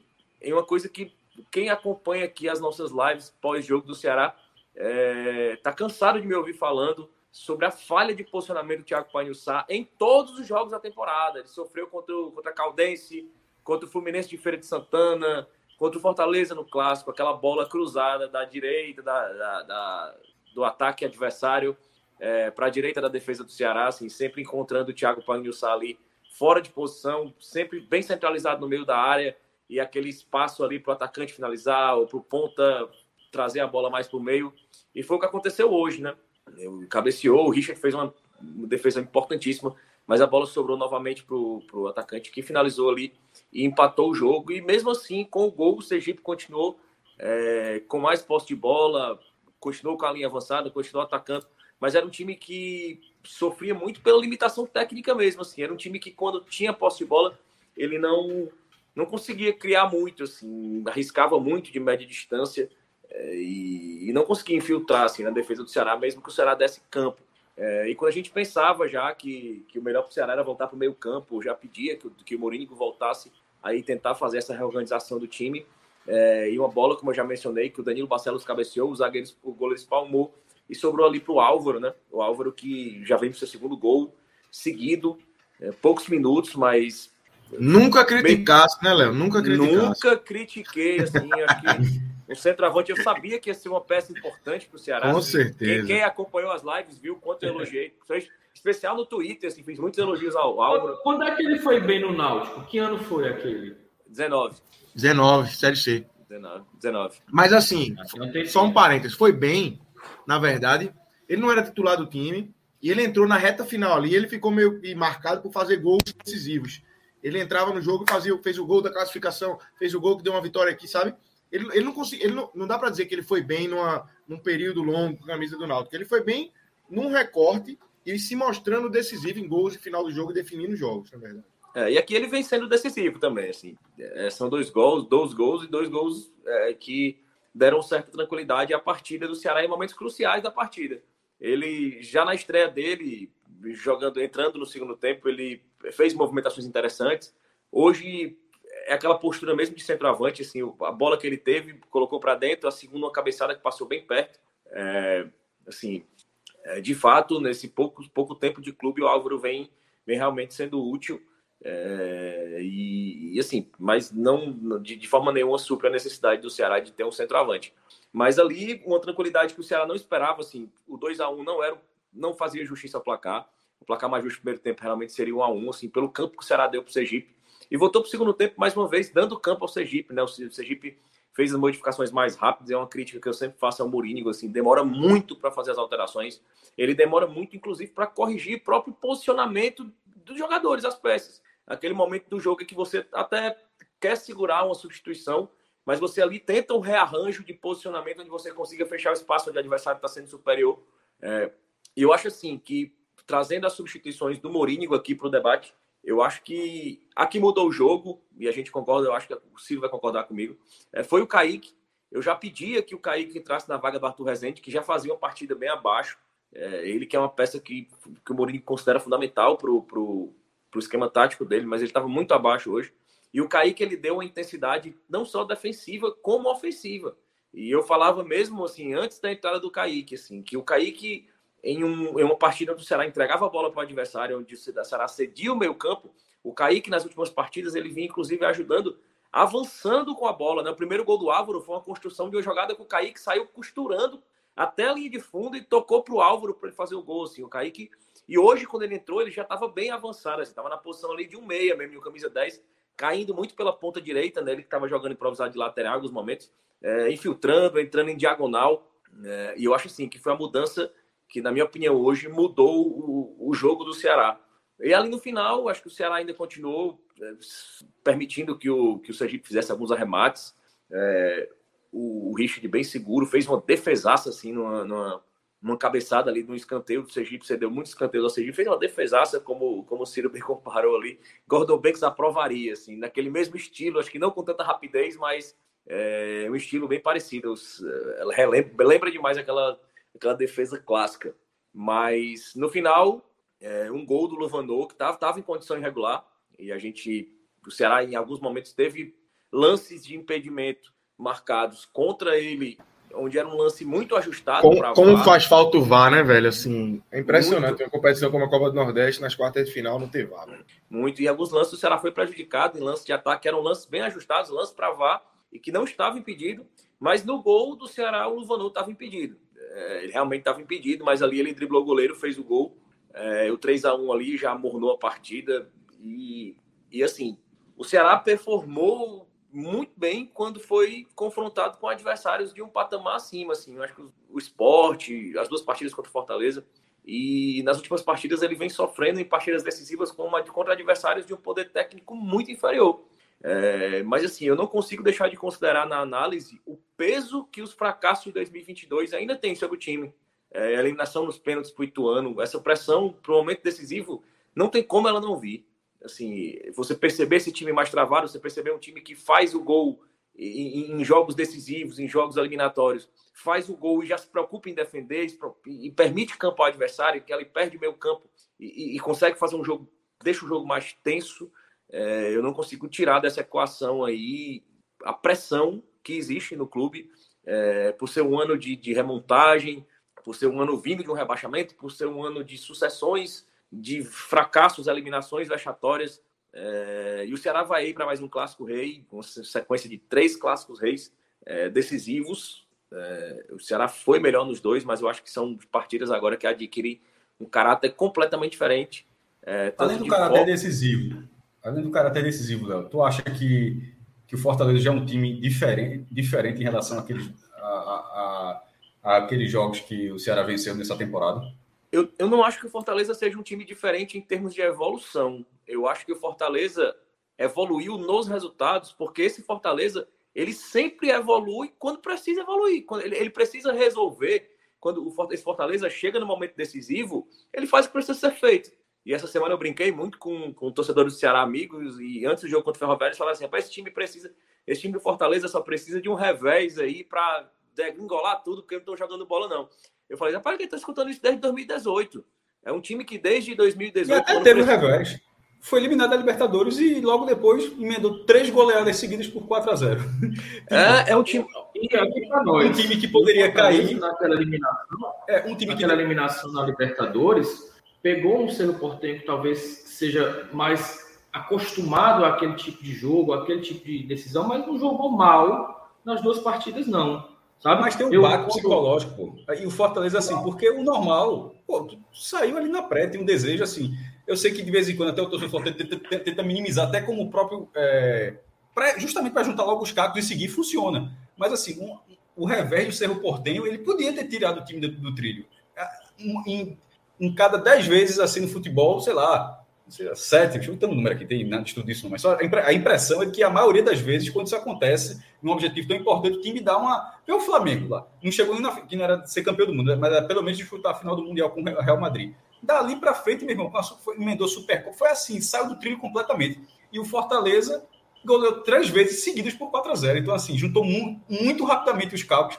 Eu fiz essa pergunta justamente porque eu acho que ele chega agora para esse clássico, meu irmão, num, num momento que para o Ceará poderia estar um, um, pouquinho mais aliviado, viu? Mas não tá mais. Mas aí, Cássio, só fazendo uma ressalva, só para tentar até me explicar melhor, eu não considero que o Fortaleza. Porque também a gente tem que guardar as proporções em relação ao Cerro Portenho e os demais adversários que o Fortaleza tem pego recentemente. E que, na realidade, eu acho que o Fortaleza, guardadas as, essa comparativa entre, por exemplo, Ferroviário e Cerro Portenho, criou oportunidades, inclusive jogando fora de casa contra o Cerro Portenho. Então, não vejo que o Fortaleza encaixou apenas nesses últimos três jogos porque os gols começaram a sair. Acho que, na realidade, uma série de fatores, e aí sim, o fundamental do Fortaleza é não ter deixado que a eliminação, e é o que você está colocando, que a eliminação atravancasse o desenvolvimento da equipe. Eu concordo com você, o Fortaleza realmente veio um momento bem melhor para esse clássico do que nos anteriores. Em que pese o segundo clássico do ano, vencido pelo Ceará, o time do Fortaleza não tenha sido também o principal. É, e assim, colocando essa questão de, dos reveses, de uma pancada, eu não considero uma eliminação da Libertadores uma pancada para o nosso patamar. Eu consideraria uma pancada comparativa às pancadas que o Ceará sofre. Essa Se fosse contra o Maldonado, sim, né? Se, exatamente. Se fosse contra o Maldonado, já consideraria outro perfeito, patamar. Perfeito, consideraria perfeito. uma pancada que colocaria um planejamento em. Eu discordo um pouco, mas está 3x1 aceito. Eu, assim, é. não consigo achar que Revés cair na, na preliminar um clube que investiu tanto, que tinha capacidade técnica, todo mundo aqui, todo, nas nossas próprias análises, a gente achava o Fortaleza mais time, e continua achando, inclusive, mais time do que o Cerro Portenho. Agora é óbvio que do outro lado o Cerro Portenho tem tradição, mas ao mesmo tempo nunca ter eliminado o brasileiro no mata-mata. Eu é, eu acho que o Fortaleza não chegou onde dava para chegar, não. É isso que eu falo. Eu, eu não, acho não. Não, não, dava, dava para ir além. Mas é o que eu falo assim: não é um revés ao ponto de você chegar e reavaliar o trabalho. Não é uma eliminação como será sofreu para Iguatu, para CRB, Sim, sem caso, dúvida. Mas, psico, mas, mas, psicologicamente ficar abalado não é, reava, não é reavaliar o trabalho. Não era nem esse meu ponto. Léo. Ótimo ponto que você trouxe, porque eu não estava. Caso alguém tenha entendido, não era isso que eu estava falando, não. De reavaliar o trabalho, de mudar a escalação, de mudar. Era, era, eu estava falando do lado psicológico. O time, o time não, não era mudar nenhuma peça, ah, aquele jogador não presta, não era nada, não era nada disso, não. Era simplesmente por uma semana, duas semanas, enfim, por algum tempo, que era o que eu estava querendo dizer, o time assimilar o golpe, acusar o golpe. Porra. e, e e sentir. Isso não aconteceu. Nem Mas isso aconteceu. É uma diferença. Nem isso. O Fortaleza, e é uma coisa que eu sempre falo isso, até tuitei essa semana respondendo a um colega alvinegro. Eu falei assim, cara, faz desde 2018 que o Fortaleza consegue alcançar a maioria dos objetivos dele. E em 2018, quando foi campeão da Série B, teve um momento de, de, de turbulência bem forte mesmo. Assim, o time começou a perder força. É, na Série A, onde conseguiu a classificação para a Libertadores dele, teve um momento onde perdeu força. Ano passado, conseguiu Copa Nordeste, campeão cearense, é, avançou bem na Copa do Brasil e na Série A quase foi rebaixado, conseguiu reagir. E assim, o Fortaleza, ele sempre quando foi submetido, assim, e eu acho que é, é a partir do momento onde você cria uma mentalidade do, dentro do trabalho. Criou sua mentalidade nesse Fortaleza, e é aí que eu falo sobre a questão da análise de, de o Fortaleza é, não ter chegado mais forte, eu acho, como time eu acho que o Fortaleza chega forte e, e bem favorito por esse quesito. Porque o Fortaleza ele vem sendo efetivo em todas as decisões que ele é submetido há muito tempo. Dentro desse planejamento, dentro dessa cultura construída, dentro dessa mentalidade construída. Eu acho que o Ceará, é, eu acho que é o lado oposto da moeda. Esse Ceará que vinha jogando bem, que vinha em evolução, e nesse momento crucial, onde pegou adversários inferiores e que deu um passo para trás na produção de futebol, que eu, como, como falei na análise, assim, acredito muito que isso é decorrente da pressão que existe nos momentos decisivos onde o clube fracassou sequencialmente. Eu acho que o lado inverso da moeda é um time que vem tendo sucesso em todos os momentos decisivos. Quando ele tem um revés, ele sabe que aquele caminho ele vai continuar, porque é uma cultura criada, é um trabalho feito, assim, não é o por acaso. É, então, assim, eu acredito que o Fortaleza é favorito, segue favorito, mas por esse quesito. Então, eu acho que, que é algo que tem que ser trabalhado no Ceará para essa decisão. Acho que o Ceará precisa entrar focado. Eu acho que o Ceará, nos dois clássicos, ao que pese o Fortaleza entrado com time reserva no segundo clássico, e terem caso, serem dois clássicos com um peso muito pequeno, assim, eram não, não por serem jogos de fase classificatória, mas por serem jogos de fase classificatórias, onde naquele momento os dois times estavam bem, é, bem resolvidos em questões de pontos. Assim, não era um precisava para classificar, não era aquela coisa tão delicada assim. Fazendo agora um pouco lá do Ceará. Ao mesmo tempo que eu acho que o Fortaleza chega bem mais forte do que naqueles jogos, do que naqueles dois jogos, chega no acrescente, e o, Fortaleza, o Ceará também, porque a acrescente do Fortaleza é assim, a, tipo, a acrescente do Ceará está aqui, e a acrescente do Fortaleza, pelo potencial técnico do elenco, é mais acentuado. Eu, eu enxergo dessa forma. Mas Para o Ceará, querendo ou não, ele chega para esse jogo com a confiança de que ó, a gente já conseguiu superar essa equipe atual duas vezes nesse ano. Tipo, seria muito pior se tivesse sido um empate, perdeu ali, tipo, o Ceará continua nessa crescente, mas na hora que teve o clássico não foi bem. Chegaria agora, tipo, ó, vai ter que fazer algo que não está conseguindo. Pelo contrário, o Ceará tem a oportunidade de fazer algo que ele, de justamente de continuar fazendo o que ele vem conseguindo. Eu, então, assim, aqueles resultados, embora ele pode ter sido minimizados naquele momento, era só o jogo da primeira fase do estadual, no PV. O jogo da Copa do Nordeste foi mais importante, mas ficou muito para trás e tal. Mas aquilo ali pesa agora, a favor do Ceará. Aquilo agora pesa a favor do Ceará, porque é um, mostra o potencial de um time que tem, sim, a condição de, de vencer seu arquivo, que está numa, numa disparidade econômica, técnica, que o Ceará nunca tinha vivido em relação ao Fortaleza. Não sei se alguém nunca já pensou, mas o Ceará nunca tem tido visto o Fortaleza com uma capacidade econômica tão acima assim, sem mais de 100 milhões de reais, nunca chegou perto de acontecer. Então, não, não que o Ceará esteja mal financeiramente, mas é que o Fortaleza está muito bem. É, um tem 200, outro tem 100. Assim, é, é uma, Porque teve uma época que os dois estavam lá embaixo, não necessariamente o Fortaleza estava na falando de termos absolutos mesmo, de termos absolutos. assim. O, Fortaleza tem mais de 100 milhões de reais a mais do que o, a, do que o, o Ceará tem para esse ano. É, mas assim, o Ceará, inclusive, já, já falei várias vezes aqui, é um dos ou o time de maior orçamento para a Série B 2023, possivelmente talvez até maior do que a do esporte. É, então, assim, tô, mas a questão não é Série B, a questão é que você vai enfrentar agora um time que estava na Libertadores, é, um, é uma outra diferença. Porra, é assim, é um clássico. Eu gosto, eu só, só queria uma coisa assim da CBF, mesmo. Não bota esses jogos no mesmo horário, não, pelo amor de Deus. Tipo, botar na quarta-feira, Recife vê esporte, Recife, Natal vê esporte e ABC, é, sei lá, Ceará e outros estados, Nordeste. Mas deve porra, ser, né, maestro? Bota, Deve não, ser, bota né? na quarta e na quinta, bicho. Não, é, é o ideal. Eu, até, até tive essa Então bota um de sete e meia da noite e bota outro de nove e meia. Mas assim, veja, veja Minhoca, Minhoca trouxe um ponto aqui que é o Nem saiu a tabela, só dizer que nem saiu a tabela. Só prestar atenção, nem saiu a tabela. Mas não faça, é, para saber, não cometa essa burrice, não, botar os jogos no mesmo horário, não, assim, é, é só colocar, não precisa nem ser um dia diferente, é botar duas horas de diferença já resolve. Minhoca Fala. trouxe um ponto aqui que é o seguinte, que a TV, o SBT do Ceará e o SBT de Pernambuco, vamos puxar, a gente estava até tratando se fosse esporte náutico e Ceará e Fortaleza, né? Vão querer transmitir, pô. Então, teórica, se vai ter, vai ter um horário de grade ali, eu acho que vai ser, e vai ser. Não é horário de grade. Na última rodada do fim de semana foram três. Ó, o fim de semana que tiveram três clássicos, passou o esporte náutico aqui no sábado, passou o Bavi, e no domingo teve o Clássico Rei que passou. Ou seja, é, é, e cada, cada afiliada do SBT no mesmo fim de semana, isso conseguiu passar, foi um cenário de exceção. Mas, enfim, querendo ou não, é a semifinal. Eu realmente eu não tenho acesso ao é, contrato para saber, ó, na, se na semifinal, os dois jogos, assim, mas assim. O ideal é que seja, realmente. Que seja. De até, quarta e, e se não for, é burrice de quem transmite. É e se não for, é burrice de quem tem os direitos. Porque se esse jogo, se esse jogo, os dois estados assistiriam essas partidas. E os outros Exatamente. estados possivelmente claro. assistiriam a, claro. a quarta. Claro. A CBF sai com essa definição. Eu quero ver o clássico rei, tá? Amanhã. em Cássio. Em tese, a CBF demoraria quanto tempo para liberar? Não, amanhã de manhã deve ter Amanhã tem que estar, porque um jogo é quarta-feira. O jogo é quarta. Eu acho que, eu, eu acho que necessariamente o problema será quarta. Porque o problema da grade, o problema da grade da, da Band é que no fim de semana ela, eles têm um pouco mais de liberdade do que do SBT, mas não é do meio de semana. O, do, do SBT, SBT. Não sei se eles têm essa liberdade toda de manejar como um sábado em relação a um meio de semana, sabe? É. Repito, seria burrice. Sabe por que seria burrice? Porque qualquer programação do SBT, qualquer, qualquer uma, qualquer programação do SBT. Vai dar menos audiência aqui do que o Não, vai dar, não vai dar menos, não. Vai dar menos da metade. Veja só, não é menos. É menos da metade do que o jogo que for transmitido.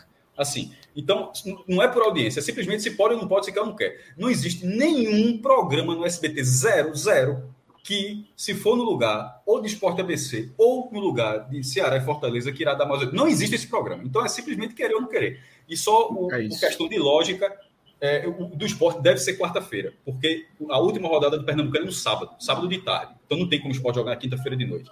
E é, mas e o clássico também, o clássico rei do Campeonato é... também é sábado. Por isso que é, não, mas, mas, é, mas é o meu ponto. Mas o clássico rei é mais flexível, pra, é, mas a questão da transmissão justamente de outra grade. Porque no caso do Pernambucano, não é só um jogo. Todos Se mudar o jogo do esporte, é a última rodada do, é a última rodada do campeonato.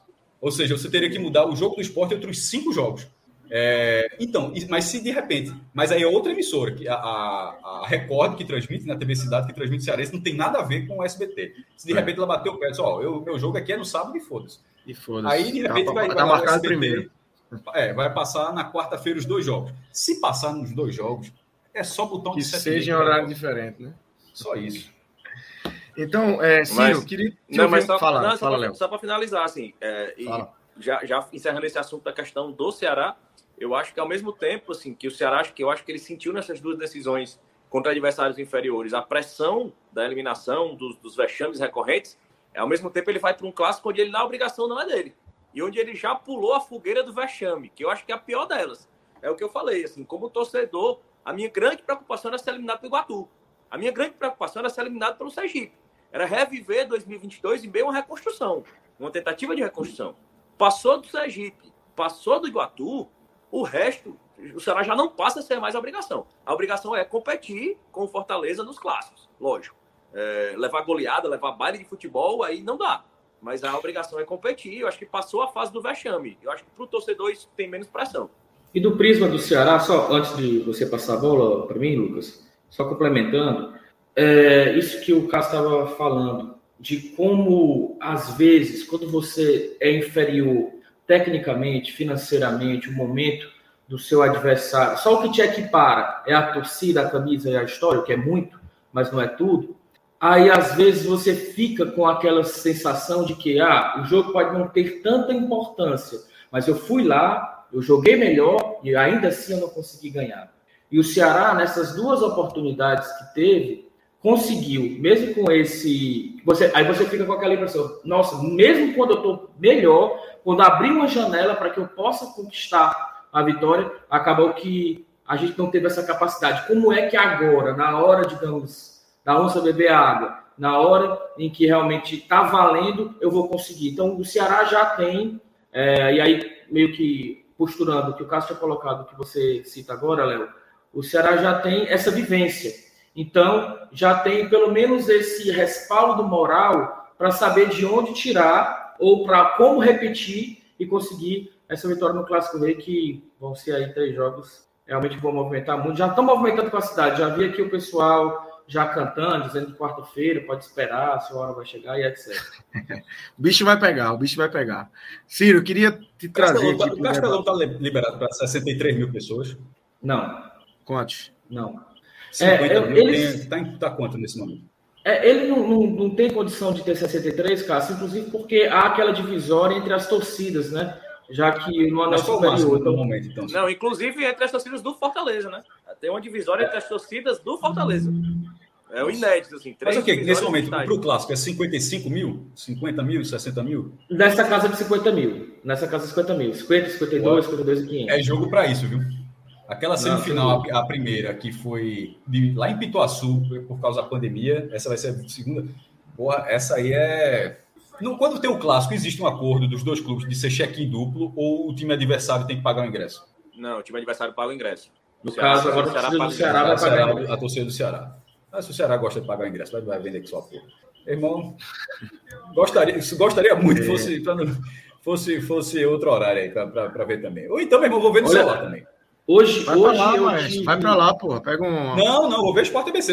Eu, queria ver em outro momento. Mas não, se for no mesmo horário, meu amigo, é celularzinho aqui. Hoje, antes, antes de vir aqui pro, pro Castelão, eu precisei passar no shopping, comprar um. Inclusive, um adaptador. Tu ainda tá no Castelão, bicho? Tô, pô. Tô. Meu irmão vai dormir aí, né? Eu achei que ia ir pra casa. Tá preso, bicho? Né? Não, pô, tá rolando. Ainda tem gente aqui. Eu tava resenhando quando vocês estavam falando do esporte. Tá? A turma ali ainda. A gente também e... tava resenhando falando do esporte. E, e aí eu, eu passei ao lado de uma loja do, do, do Ceará, uma loja que tem no shopping, e vi muita gente ali dentro. Falei, caramba, será que é para é mais tarde? Ou já é o pessoal pro, pro, pro, pro clássico, né? Que não era, porque naturalmente não está vendendo ainda ingresso pro, pro clássico E detalhe, o primeiro é da Copa do Nordeste, agora confirmado. E aí, mas enfim, entrei ali por impulso, entrei e perguntei só o que está acontecendo, alguma coisa. E aí era o pessoal é, é, atualizando o sócio, né? Era uma fila de pessoas para atualizar o sócio para um dos três jogos que vai ser o jogo que o Ceará vai ter o mando, né? Que vai ser o último jogo da final. Os dois próximos são mandos do tricolor. É porque, inclusive, esse período é um período de, de crítico de renovações, assim, porque é, é geralmente é um, um mês de feirões que o time faz no ano, assim, é uma virada de temporada que o time faz feirão. O meu venceu essa semana. O meu venceu essa semana, então assim, é uma semana pagou, de várias pagou. renovações. Renovou? Várias renovações. Renovei, renovei, renovei. Ah, bom. Senão já ia levar um cartão amarelo aqui, se eu tivesse renovado. Ciro, queria que você trouxesse aqui os destaques do Ceará hoje, como é que você viu individualmente o time nessa vitória, é, com gols de Álvaro, Eric e Luvanor. Tá, é, eu quero, assim, corroborar com o que o Léo colocou, de ter pulado essa fogueira, sabe? É, a gente vê o jogo e percebe como o Ceará oscilou dentro do próprio jogo, como essa equipe brincou com a sorte em muitos momentos, e eu vejo que o Ceará ele vai jogar mais concentrado quando o, o, o adversário assim o pede. Esse é um grande problema. É, eu acho que isso, na realidade, acontece com todos os times que são dessa nossa faixa aqui, o G7, por exemplo, de não conseguir necessariamente impor um favoritismo contra uma equipe de uma de uma patamar um pouco inferior, porque também a gente não tem essa supremacia sobre, sobre os demais. O Ceará acabou realmente pulando uma baita de uma fogueira porque flertou realmente com o perigo nesse jogo aqui no Castelão.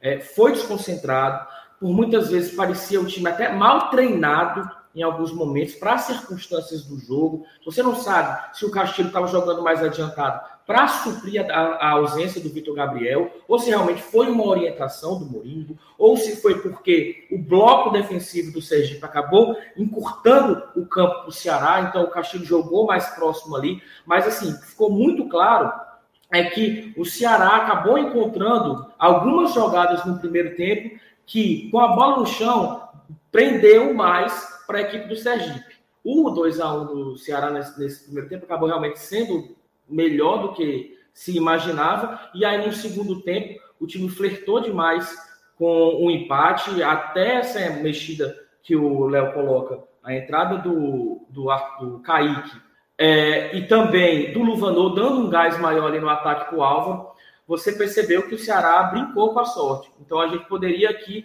estar tá novamente falando de um time que teve todas as possibilidades de fazer valer o seu favoritismo, de matar o jogo, de impor a sua maior qualidade técnica e acabou deixando isso escapar pelas suas próprias falhas. Isso não aconteceu porque o Moringo, apesar de ter demorado a mexer, mexeu corretamente, as peças funcionaram e o Ceará acabou assim, se você for agora, no frigir dos ovos, pegar as chances claras que o Ceará acabou criando nos últimos 15 minutos, você até pode dar uma justiça a esse placar de dois gols diferentes para o Ceará. Mas se você for analisar o jogo, toda a dança da partida, realmente em vários momentos o Ceará ficou atrás. E aí, para exemplificar isso, a gente não pode deixar de citar o Richard, o Richard como um dos melhores jogadores dessa partida para mim. Não vou dizer que ele foi o melhor, porque o Eric foi pontualmente decisivo em, em, em, jogadas como ter marcado o primeiro gol, o gol que acaba abrindo o placar, e ele foi muito esperto, por quê? Porque ele sai atrás da linha no, no lançamento do Richardson, ele encobre o goleiro, ele acredita na jogada. O próprio goleiro ficou torcendo e imaginou que a bola ia para fora e ia entrar. A bola bate na trave e volta, e ele corre. Tinha dois zagueiros no, pelo, pelo outro sentido, ele consegue correr, ele chegar na frente e empurrar para o gol. Também ele dá o passe que, impedido, o Luvanor vai fazer o terceiro gol daqui para o Ceará. Então, individualmente falando, Lucas, eu gostei muito da partida do Eric, mas acho que o Richard foi, em momentos estratégicos, melhor é, exigido do que. O, foi mais decisivo nesse sentido. Ele, inclusive, no lance do gol, falha do Thiago Pagnussá, ele faz uma boa defesa e acaba que. Então, agora apagando digamos, perigosamente as luzes aqui do Castelão. Estou com medo de, de, acabar a energia aqui no, no bloco. A, a Bom, conhece, mas, a conhece. Mas, então, eu, eu, fico com o Richard, fico com o, o, o, Eric e o Janderson também. O Janderson, apesar de não ter participado de nenhum gol, na minha opinião, ele foi mais perigoso, ele foi mais efetivo em cada jogada que ele teve a bola nos pés do que o próprio Eric. E no, no posso falar logo o viés negativo? Claro, claro que sim, pode. Né? Vou, logo, vou logo com negativo. Thiago Pablo Sal, eu acho que até no segundo tempo ele jogou melhor, ele fez umas antecipações melhor, mas ele errou muita saída de bola no primeiro tempo. O Ceará precisa realmente trabalhar melhor essa saída de bola com os laterais. Repito, falei isso durante a live. a, a, o React. Os laterais do Ceará são um grande problema para essa equipe. Eles não se sabe se eles são jogam como zagueiros ou jogam como laterais, ou jogam muito menos vão jogar como, como alas. E nessa saída de bola eles não ajudam a saída da equipe. E o Thiago Panussá tentou fazer isso, até acertou um lançamento que o Castilho cabeceou e foi quase como um replay, uma prévia do, do, lance que viria a ser o primeiro gol do Ceará, que foi um lançamento por cima da zaga do Richardson. Nesse caso foi do Thiago Panussá, ele deu um bom lançamento para o Castilho, que cobriu o goleiro, mas é, é, o goleiro defendeu, na realidade, cabeceou, mas o goleiro defendeu. Mas, apesar do segundo tempo que ele foi melhor, porque o Ceará estava mais blocado, ainda assim ele ficou bem abaixo na partida de hoje. O Léo já comentou em relação a isso. E o Danilo Barcelos, para mim, também bem abaixo, apesar de ter participado do lance do segundo gol, ele cabeceia a bola no travessão, que vai sobrar para o Álvaro. E o Arthur Rezende, que deu até um chute, que pegou na trave no primeiro tempo, mas também é outro que, com o Castilho muito próximo do Álvaro, jogando praticamente de costas para onde vinha a bola, a gente necessita, já que esse meu campo, não, esses laterais não conseguem ajudar o meu campo na saída, na construção da jogada, que o Arthur Rezende essa bola passasse mais pelo pé dele. E não foi isso que aconteceu. Então, assim, o Richard, o Richardson, por exemplo, foi um jogador foi mais efetivo nesse sentido do que o próprio Arthur Rezende. Então, para mim, eu fico com esses três positivos. Com o Richard, o Eric e o Janderson, e no lado negativo, o Thiago Pagnussá, o Danilo Barcelos e também o, o Arthur Rezende. Beleza, Léo. Concorda, discorda? Quem você quer acrescentar, tirar dessa lista aí já apresentada por Ciro?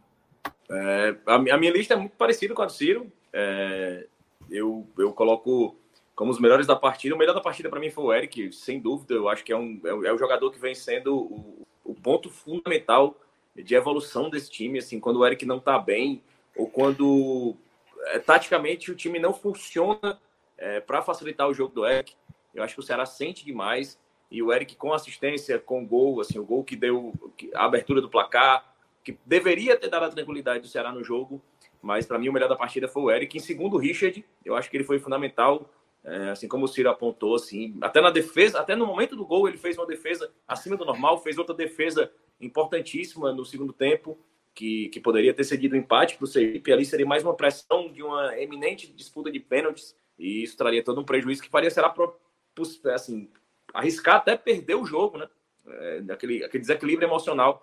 Em terceiro lugar, eu só discordo isso, eu não colocaria o Janderson, acho que o Janderson foi muito bem na partida, concordo, mas eu colocaria o Álvaro pela eficiência. Assim, Olha, falou de Álvaro, Cláudio entrou aqui na live. Sempre, sempre defendi. Cláudio, Cláudio, Cláudio viu, é, Cláudio está de prova aí que eu sempre defendi a contratação de Álvaro, sempre entendi que era uma contratação importante. É, mas, assim, pela forma como ele foi decisivo, é, as poucas chances que ele teve, ele, ele fez um, um gol em um momento decisivo é, do jogo, onde levou o Ceará para o intervalo de forma mais tranquila. E no segundo tempo ele teve pouquíssimas chances, mas a, a chance que ele teve, ele deu uma cabeçada muito próxima ao gol. E, e pela efetividade, eu coloco o Álvaro nesse pódio ao invés do Janderson, mas é, ali desempate ali no, nos segundos ali, nos milagres parece fácil, parece fácil o gol que ele fez, mas não é. Ele precisou é, enquadrar é. bem o corpo e cabecear entre o goleiro que estava é, voltando o goleiro e o zagueiro. Uhum. Assim, ela, ela, ele entrou ali onde tinha que entrar mesmo a bola, assim. É, foi, muito, foi muito bem o Álvaro na, na finalização. O, o próprio primeiro gol dele, o primeiro gol dele também, é, no PV, no último jogo contra o Atlético Alagoas, foi um gol muito difícil também, porque o goleiro estava muito perto dele, o goleiro o zagueiro, assim, ele tirou, assim, muito rapidamente, assim, num toque, assim, a bola entrou na diagonal também.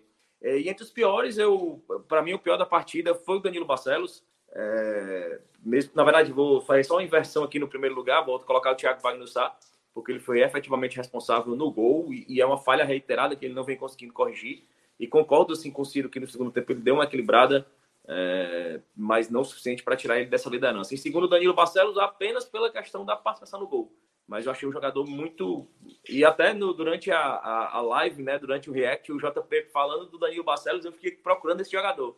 Ele dizendo que é um jogador injustiçado, mas é um jogador que tem entrega física. Eu fiquei procurando esse homem aqui, que é um, tem um, uma dedicação tática. Eu fiquei procurando esse homem aqui, porque ele não entrega nada. Aqui ele não entrega nada. Nem ele já teve, ele já teve ele não entrega. 2014, vai ter. É, é, não tem entrega física, não tem entrega tática, não tem bola parada, não tem cruzamento, não tem nada. Não tem nada. Ele é. Você esquece que ele está em campo. Ele é, tinha uma bola parada, mas se não está tendo nem isso, então realmente. É, não, tem, não, não, tem nada, não tem nada. Não tem nada. É porque a bola parada ou é com o Castilho ou é com o Arthur Rezende, né? Então, Ele não... é, e, e o tá Arthur Rezende. Ela é pela seria... esquerda aqui é com o Arthur Rezende. É, e o Arthur Rezende seria meu terceiro nome. E o Arthur Rezende, eu venho sentindo ele, nas partidas que ele faz abaixo, eu venho sentindo ele muito desgastado. Acho que o próprio jogo contra o Ituano, eu senti o Arthur Rezende muito desgastado. Eu, eu não sei se é isso, assim, a gente não tem informação de, de, de dados da fisiologia, mas é uma aparência de um mau jogo por desgaste. Ele era um cara que era muito intenso no meio campo, ele sempre estava aparecendo, se antecipando, avançando com a bola para arrematar. E eu estou vendo ele mais preso, assim, mais com mais dificuldade. É, mas ele foi. A torcida, aí, pede, a torcida pede muito o Léo Rafael nessa posição. O Mourinho tenta é, jogar acho... o Léo Rafael para a ponta, né? Um pouco mais para o ataque, mas perceba que os torcedores uma pedida que o Léo Rafael faça essa função aí que você está Mas é muito perigoso você ter o Léo Rafael. Eu acho que o Ceará fica muito exposto. Eu acho que principalmente agora nos, nos, nas próximas decisões, com o jogo pesado contra o Fortaleza, eu acho que inclusive é uma, é uma tendência que eu acho de ver o Kaique na lateral direita e não o Varley é, para esses próximos jogos aí. Mas é tema para a gente esgotar aí durante a semana. Vamos embora. Léo, valeu, valeu, Ciro também. Vá-se embora, feche aí, passe a chave no Castelão, que você vai valeu, ser o sair daí, com certeza. Essa é a vitória de hoje dedicada a, a, meu amigo Cláudio aí, gol de Eric, Álvaro, é, uns gols com a assinatura do Timba, os homens se abraçam assim, parece que eu tô vendo... Não quer antecipar não a chance, a chance do, no clássico, o percentual? O quê? Percentual? Quer antecipar não?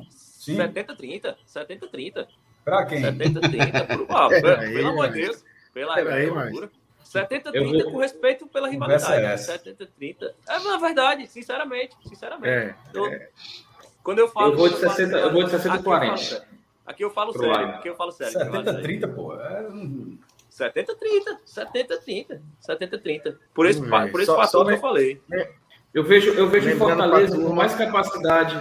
Eu vejo Fortaleza com mais capacidade na disputa por pênaltis e também de, se porventura sair atrás, conseguir empatar ou, ou reverter. Acho que se será tomar um gol é muito difícil com aquela velocidade, com a capacidade. O Lutero está jogando muito é, do Fortaleza. Então, o Ceará vai ter que fazer um, um jogo muito controlado para ter alguma chance. Por mim, 60 40 Fortaleza está. É, a Ceará precisa marcar, precisa amanhã... marcar cedo, como nos outros dois jogos. Precisa marcar cedo. Precisa marcar cedo. Sem, sem spoiler, sem spoiler para amanhã. Amanhã a gente tem programa destrinchando as duas semifinais, Esporte ABC e Fortaleza Ceará. Vamos ter a turma toda aqui de novo para a gente, enfim, projetar o que vai acontecer aí.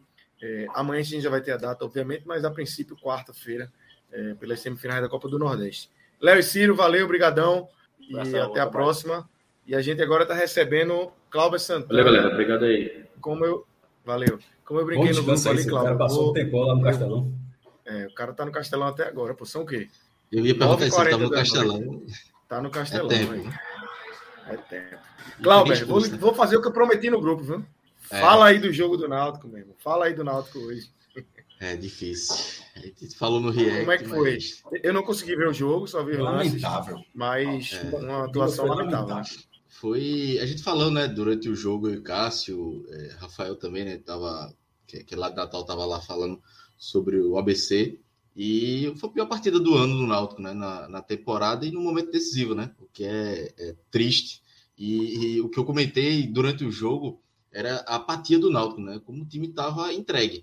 Eu acho que o Náutico tem problemas técnicos, até táticos também, apesar do bom trabalho de dado, mas eu acho que a competitividade do Náutico sempre foi o grande, o ponto forte desse time, que mesmo inferior a alguns adversários conseguia ser competitivo, conseguia equilibrar muitas vezes as ações. O ABC era favorito, acho que o ABC venceu, venceu bem e, e com merecimento.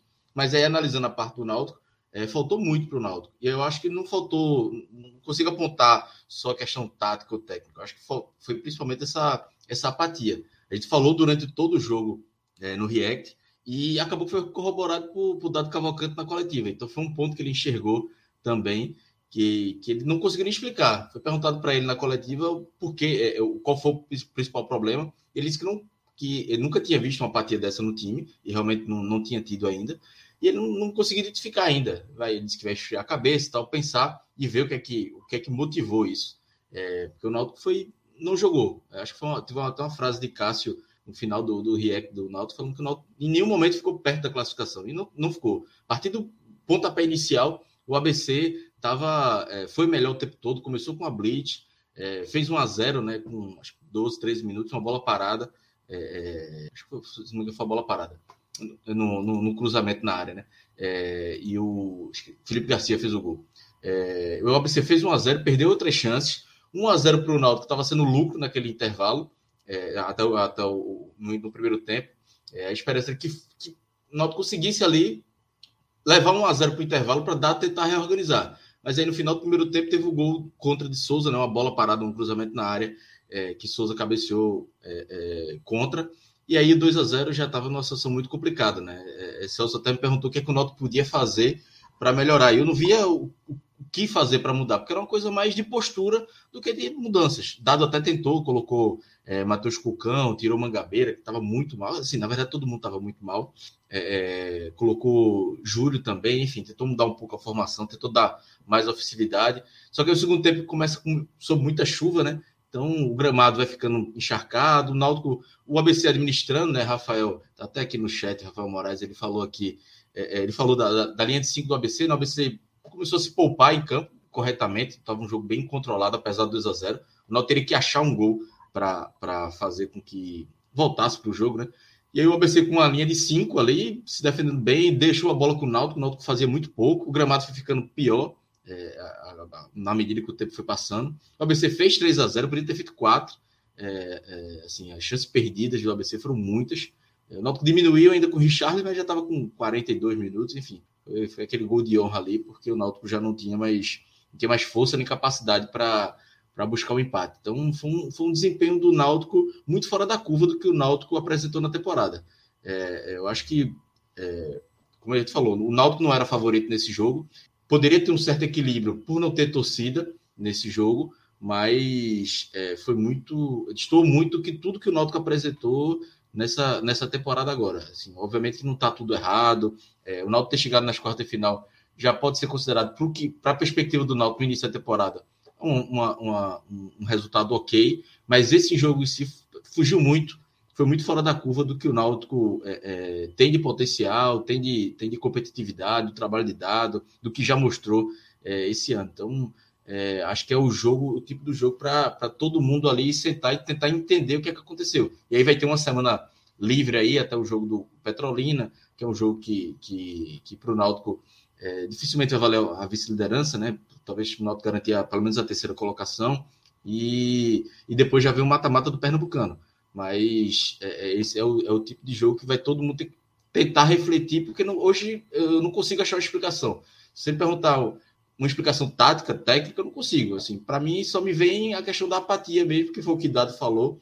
É, e eu, eu não sou muito de, de, de, apontar essa questão de ah, o time não tem vontade, assim, eu nem, nem cito isso. Mas tem dia que o time não tá bem, tem dia que o time sente alguma coisa. Né? Teve os problemas com os jogadores, né? Vitor Ferraz teve em disposição, quase que desmaiou é, Diego Matos e Wagner também se durante o jogo, mas nem Dado citou isso, nem os próprios jogadores tentaram justificar isso. É, foi a questão da apatia mesmo. Então, é, foi um jogo aí que o Náutico, infelizmente, teve o seu pior dia na temporada num jogo de mata-mata, jogo único, fora de casa, um jogo que tinha uma, podia ter tido uma boa oportunidade e não teve e foi eliminado da Copa do Nordeste. Isso que Cláudio falou, maestro, é um jogo, é um jogo que, que tem impacto, assim, é, é tentar medir o impacto disso e não fazer também com que a temporada imploda diante dessa, de uma partida, uma atuação como essa, né, Márcio? Lucas, eu concordo bastante com o que, com, com o que Clauber falou e ainda tem um ponto, junto com o que você está dizendo, que é o seguinte, é, sobre o, o, que foi essa atuação do Náutico. O Náutico, ele, tinha, ele foi dominado pelo esporte naquele clássico da Copa do Nordeste, mas ele não foi dominado sendo apático. Ele foi dominado do jogo lá, tecnicamente, tá, tecnicamente portava melhor, a estratégia não encaixou, mas contra o ABC, além de ter sido dominado, o time foram duas coisas somadas. É, elas se complementam nesse jogo de hoje. O domínio do ABC, que chegou a 31 jogos sem derrota no Frasqueirão, é um, é um outro time quando joga, quando joga lá. E a apatia do Náutico, a gente, ó, o lance, o lance quando o jogo já estava 2 a 0, 48, é, 49, eu acho, do primeiro tempo. Quem, quem, qual foi, quem foi aquele volante? perdeu a bola. Meu Deus do céu, aquilo ali, aquilo ali foi assim, foi inacreditável. Aquilo ali era uma pessoa que não. É como se o jogo estivesse. Foi assim, foi, foi um desarme tão surreal para aquele momento do jogo que a impressão é que na cabeça do cara o jogo estava parado. Assim, aqui não estava valendo o jogo. Ele estava em pé com a bola olhando, O cara da veio, pegou a bola, recuperou. E assim, foi um negócio assim, inacreditável para um jogo desse tamanho.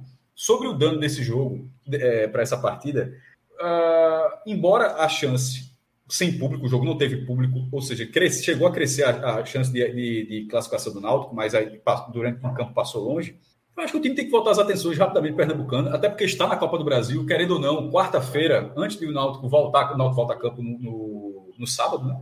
É, na última rodada contra o Petrolina. Mas na quarta-feira, por exemplo, já vai ter ali o sorteio da Copa do Brasil. Ou seja, já é aquilo que já, já muda o ambiente do clube, já vai se discutir outra coisa, vai ver qual é o seu adversário, vai, vai, dar uma, vai ter, mesmo que seja um adversário muito difícil, mas já vai ter uma virada de chave na quarta-feira. Vai ter lá uma, uma outra campanha do Náutico. No Pernambucano, o Náutico não, não tem mais aquele negócio dos últimos anos e tal, de, de jejum, de quebrar aquele negócio todo. Pelo contrário, voltando as atenções para o Pernambucano, onde vai estar é, mata-mata com jogos únicos, onde o time tem potencial de, de buscar novamente a, a, é, a competição, o título, o Náutico vai pelo tricampeonato, não acontece desde os anos 60. Então, assim, tem um, uma chance ainda de, de buscar, é, de fazer valer de fazer valer esse, esse não é nem primeiro semestre, porque agora os campeonatos nacionais começam em abril, né? Mas esses primeiros meses, melhor dizendo, antes do Campeonato Brasileiro. Tipo, o, o Náutico não, tá, não encerrou, fechou para balança até começar a Série C. O Náutico tem é, uma Copa do Brasil que vai ver o que dá, se vai ter, se vai ser um confronto acessível, nem que seja para fazer renda nos aflitos, ou tentar um, jogo, um jogo que possa é, projetar uma classificação. Tem umas, uns três ou quatro nomes que você pode, mais, mais do que isso não. Ali dos 16 do pote 1, três ou quatro nomes que você acha que dá para buscar alguma coisa. Tirando isso, realmente é, é muito difícil, um ida e volta, fazer um resultado diferente. Mas no Pernambucano eu acho que não tem chance. Dificilmente será segundo lugar no Pernambucano, por causa do retrô. Ou seja, o Náutico deve é, jogar nesse, no próximo sábado. Já deve jogar logo depois as quartas de final. A tendência é de jogar as quartas de final, mas como mandante. E com a, e com a grande possibilidade de ser no chaveamento do retrô. Ou seja, ele jogaria como mandante para pegar o retrô na semifinal, num jogo onde valeria a vaga na Copa do Brasil de 2024. Então, veja só, daqui a 10 dias, o Náutico já vai ter a definição do sorteio da Copa do Brasil e um jogo, provavelmente contra o Retrô. É... Aliás, é contra o Retrô. Ah, se o Retrô não vai ser primeiro lugar, acho que não vai ser primeiro lugar, não vai, ser, não vai tirar o esporte, e o Náutico não vai ser quarto. É. Então, o que, vai, o que acontece é o seguinte: o Náutico é segundo, o Retrô terceiro, o Retrô segundo e o Náutico terceiro. Então, daqui a 10 dias, tem já a definição da Copa do Brasil e esse jogo contra o Retrô que valerá a classificação à Copa do Brasil de 24, que o Náutico não, não conseguirá essa classificação na primeira fase, essa vaga deverá ficar com o Sport. Em relação à Copa do Nordeste do ano que vem, está é, tá muito confuso atualmente, mas é o seguinte: é, como está Náutico e, e possivelmente, provavelmente, seria Náutico e Retro essa semifinal, se o Náutico exercesse jogar na semi passar, o Retro já estará na semifinal. Se do outro lado o esporte. É, se do outro lado o esporte confirmar a sua presença na final significa que o Náutico, se for finalista do Pernambucano, estará na Copa do Nordeste. Porque, é, se eu não estiver falando, falando até de cabeça aqui, o esporte, se for, porque só tem uma vaga agora, que é para o campeão na Copa do Nordeste. Aí, se o Náutico for campeão, vai para a Copa do Nordeste. Se o esporte for campeão, iria o segundo melhor do ranking para a fase de grupos. E nesse momento, em Pernambuco, é o Náutico. Então, veja só, não tem muita, não tem terra arrasada, não. O que tem é uma atuação que, como o Clauber já falou logo no começo, você também falou, e você também trouxe, Dado vai conversar com o time para entender melhor. O treinador precisa realmente entender melhor. Veja, se o treinador não entendeu melhor, a gente está avaliando aqui um cenário do que a gente viu. Do que a gente viu foi uma atuação lamentável, onde o ABC foi muito, muito, muito melhor. No primeiro tempo, o scout de finalizações, segundo o Footstat, foi de 17 no primeiro tempo. 17 a 2 para o ABC. E aí, quando eu coloquei esse dado, eu até tuitei esse dado, alguns ouvintes comentaram. Que, fi, que finalizações foram essas do Náutico que eu não vi? Porque aí eu pensei, mas assim, deve ter sido cafofa, chute de muita distância, porque não foram é, esse dado, 17 a 2, ele soma chutes certos e errados. Ou seja, e o Náutico não teve nenhum chute certo. Em chute certo foi 8 a, é, o scout foi de 8 a 0 para o ABC. Mas realmente esses dois chutes do Náutico devem ter sido dois chutes horrorosos, travados para fora. Os caras, eu não lembro, e realmente não teve. O Náutico, é, eu só, eu só dos quatro eliminados, eu não vi Ceará e, e Sergipe. Mas querendo ou não, pelo roteiro do jogo, o Sergipe chegou a empatar a partida. O Ceará faz 1x0 e o Sergipe chegou a empatar. Dos quatro jogos, o Náutico só não foi mais. É, não foi talvez mais batido facilmente do que o Ferroviário que com seis minutos já estava 2 a 0 Porque o próprio CRB, que o placar é de 4 a 0 o jogo estava 1 a 0 no segundo tempo e o, CRB ainda, no, ainda um lance bem confuso lá, mas ainda teve uma bola para empatar. O Náutico não teve em nenhum momento a bola para abrir o placar, para fazer 1 a 0 ou para diminuir 2 a 0 para 2 a 1 Então, pelo que foi o jogo, é, foi ele só foi ele só é, o adversário mais batido foi o mais facilmente batido foi o Ferroviário e o Náutico foi o segundo. E, sinceramente, eu não esperava. Inclusive, até na prévia, lá no, no, no que eu faço no blog, lá do Mata Mata, eu bastante que eu falei assim. Eu dei minha opinião, é, passando Ceará e Fortaleza, e botei esporte e náutico. Aí eu até coloquei. O mais suscetível à mudança é ABC e Náutico pelo equilíbrio. E no final das contas, é, das contas, das contas era exatamente o contrário, né? Era o ABC para ter classificado e talvez o equilíbrio é que botasse o Náutico com alguma chance. Então eu, eu errei feio nessa, nessa, nessa, nesse pitaco aí. Porque realmente não dava para esperar uma atuação tão ruim como foi a do Náutico no Frasqueirão. Esse, esse primeiro tempo do Náutico que tu falou aí, é, o Náutico na, no, no, Instagram, né, ele faz os stories, né, do, fica o, um dos assessores lá atrás da barra e filma todo o ataque. Aí eu vendo o Instagram do Náutico há pouco, aí o, o history do, os stories do primeiro tempo só tem dois, dois vídeos. É um começa o jogo e um ataque um cruzamento. Ou seja, nem, nem conteúdo o Náutico conseguiu gerar para a rede social. Normalmente fica vários pontinhos assim, né? Assim, esse, o, o, Instagram do Náutico foi o resumo do jogo, do, principalmente do primeiro tempo, na verdade. Né? De o Náutico não ter chegado ao ataque. Eu também nem lembro dessas, dessas duas finalizações, porque é, não, não, conseguiu criar nada no, no, primeiro tempo. É isso. E aí, Cláudio, é, puxando aí, enfim, não, não são destaques, né? Mas quem, quem sai arranhado dessa pancada aí é que o Náutico levou lá em Natal. Veja o justo, era para não ter nenhum destaque positivo. Assim, todo mundo, tem, todo mundo não tem destaque positivo e negativo todo mundo. Isso. Mas acho que é. dá para. Teve, teve, teve alguns que sobressaíram. Alguns você, tem, alguns você tem que pensar até para ser a cara da derrota, né? O cara que, que é. porra, não fez nada. Mas assim, é, Paulo Miranda fez uma partida muito. Paulo, Paulo Miranda e o Divan fizeram uma partida muito ruim, os dois. Falharam muito, principalmente na saída de bola. É, enfim. E tava uma zaga boa, encaixada nos últimos jogos. O Náutico estava melhorando, mas hoje fizeram uma partida é, do, partidas péssimas os dois, né? É, Souza também estava tava muito mal, é, ainda fez um gol contra, né? Era o jogador que se esperava mais de, de, de criação de jogada. É, nem falta ele conseguiu bater bem. É, deixa eu ver mais. E acho que o ataque também ninguém foi, ninguém, a bola nem chegava no ataque. E Diego Ferreira, acho que Diego Ferreira também fez uma partida bem ruim pelo lado direito. O Náutico sofreu demais pelas pontas, já era esperado, mas é, pelo lado direito ali da defesa do Náutico é, foi foi muito mal. E positivo, velho, eu acho que não consigo destacar ninguém, não. Sei lá, talvez de Charles pelo gol, pode não. ser, mas é, é, forçar, é, forçar a barra demais. Total, total. Nem precisa. É isso, mas acrescenta mais alguém aí, quer pontuar alguém aí dessa, dessa parte individual do Náutico? Não, essa, essa ficha do Náutico não, é não dá para extrair ninguém, não. Não tem o que fazer. Pelo amor de Deus. É, não tem o que fazer, né? Não, não tem não. É horrível. É isso. Quando muda o teu, Lucas? Acho que o Lucas caiu, na verdade. É, o homem deu uma travada aí. Cássio, vamos virar a página, Cássio. Aproveitar que o Lucas Carreira já pode virar para falar do Bahia. Só né? falar rapidamente do ABC. É, é... é sim, voltei, voltei, voltei. Só rapidamente do ABC, que voltou, volta à semifinal depois de cinco anos, chega pela quarta vez, é, mas numa semifinal duríssima, né, que ainda tem Esporte Ceará e Fortaleza, mas, querendo ou não, o, o ABC ele consegue ter um desempenho é, muito justo para a temporada dele. Um time que não perde em casa e um time que consegue classificações interessantes. Passou foi fazendo 5 a 0 na primeira fase da Copa do Brasil e eliminou o Vasco dentro de São Januário. É, na, na, Copa do Nordeste, venceu o Fortaleza. O ABC venceu o Fortaleza, venceu Fortaleza no Frasqueirão. É, é, sofreu uma derrota, tinha duas derrotas. Uma, uma dessas derrotas foi para o próprio esporte, ainda na primeira rodada na Ilha do Retiro.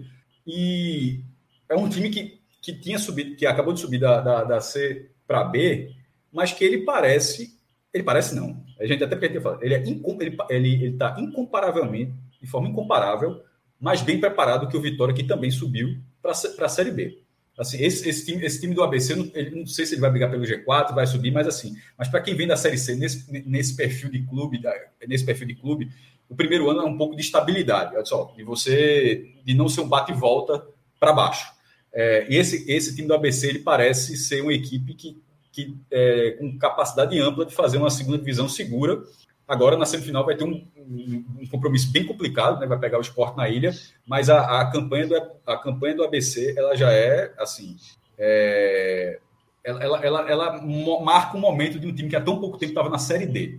Ou seja, sai da Série D, volta para a Série B e volta a disputar essas fases da, da, Copa do Nordeste, que é coisa que o ABC faz até com certa regularidade. Ele já, é a quarta vez que ele chega na semifinal, chegou várias outras às quartas de final, já foi vice-campeão é, em 2010. Então é um, é um clube que se fazia presente, mas que não estava muito ali nos últimos anos, ali chegando, está chegando agora. E, e, não chega, e não chega como surpresa. Porque é, o, ABC não é a cota de surpresa dessa, dessa semifinal. A campanha dele, inclusive, é a quarta melhor campanha da Copa do Nordeste. As quatro melhores campanhas chegaram na semifinal. Desse, ano passado, três visitantes ele, é, se classificaram nas quartas. O Fortaleza foi ano passado foi o único mandante que se classificou nas quartas. Todos os outros jogos, os times de campanha pior avançaram. Dessa vez, todos os times que tinham as melhores campanhas passaram e o ABC era um desses times. Perfeito, perfeito. Um time que vem mostrando consistência aí e deixou claro isso hoje nessa ótima vitória contra o Náutico. Cláudio, valeu. Vou seguir aqui com o Maestro e com, valeu, com o Pedro. É, a gente vai sair da Copa do Nordeste agora para o Campeonato Baiano, Pedro. Foi para Jacuípe, não?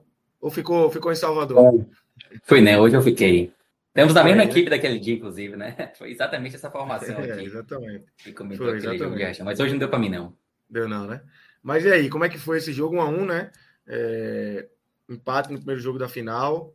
Eu vi uma, uma entrevista de Renato, Renato Paiva dizendo que estava satisfeito com o desempenho aí, com o empate, com o resultado. Como é que, como é que foi esse jogo aí? Nos conta um pouco mais sobre esse, essa primeira perna da final do Baiano. Bom, primeiro, Dá os parabéns aí a vocês. Estou vendo o reloginho ali, 6 horas e 44 minutos de live, meu irmão. Pesado. Não, mas já, a turma já revisou demais. Mas já mudou é, imagina, imagina. Eu estou aqui desde 8 horas. Eu, eu não, é vôlei. É, eu não achei que vocês... Eu estou há duas horas. Eu, eu não achei que vocês estariam aqui às 6 horas, vocês dois, no caso. Mas, pô, mesmo assim, né? O reloginho bloco desse. Eu tava até me lembrando, velho. Teve uma, teve uma vez que eu cheguei no carnaval. Uma, talvez a única vez que eu viajei no carnaval, assim, velho. Cheguei terça-feira para quarta de cinzas no aeroporto, assim, e vi, para sobrevoar, assim, o, o, percurso do carnaval, né, já era três horas da manhã, duas horas da manhã, eu falei, pô, eu vou, né, tipo, quando você vê o carnaval ali, você fica naquela sede, independente do horário. E, pô, eu cheguei assim, já a galera, final de carnaval ali, tipo, nas últimas, e você sangue novo ali, né? É, hoje eu tô me sentindo meio assim, tipo, o reloginho aí tá, tá, tá correndo bem, mas eu cheguei aqui falando de carnaval. exatamente. Mas vamos exatamente. embora. Mas diga aí, como é que foi esse é. jogo aí, esse empate? Eu, eu, eu até assisti também hoje a entrevista de Paiva que você mencionou aí, Lucas.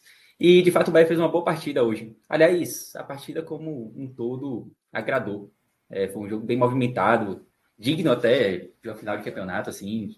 Claro que existia aquela, aquela preocupação em relação ao gramado, o gramado de, de Riachão não é assim um primor de gramado, mas mesmo com esse com, com esse, esse detalhe do gramado, assim, eu acho que não pesou tanto. Acho que as duas partidas conseguiram fazer, as, as, as duas equipes conseguiram fazer um, uma partida assim bem, bem movimentada, com chances para os dois lados.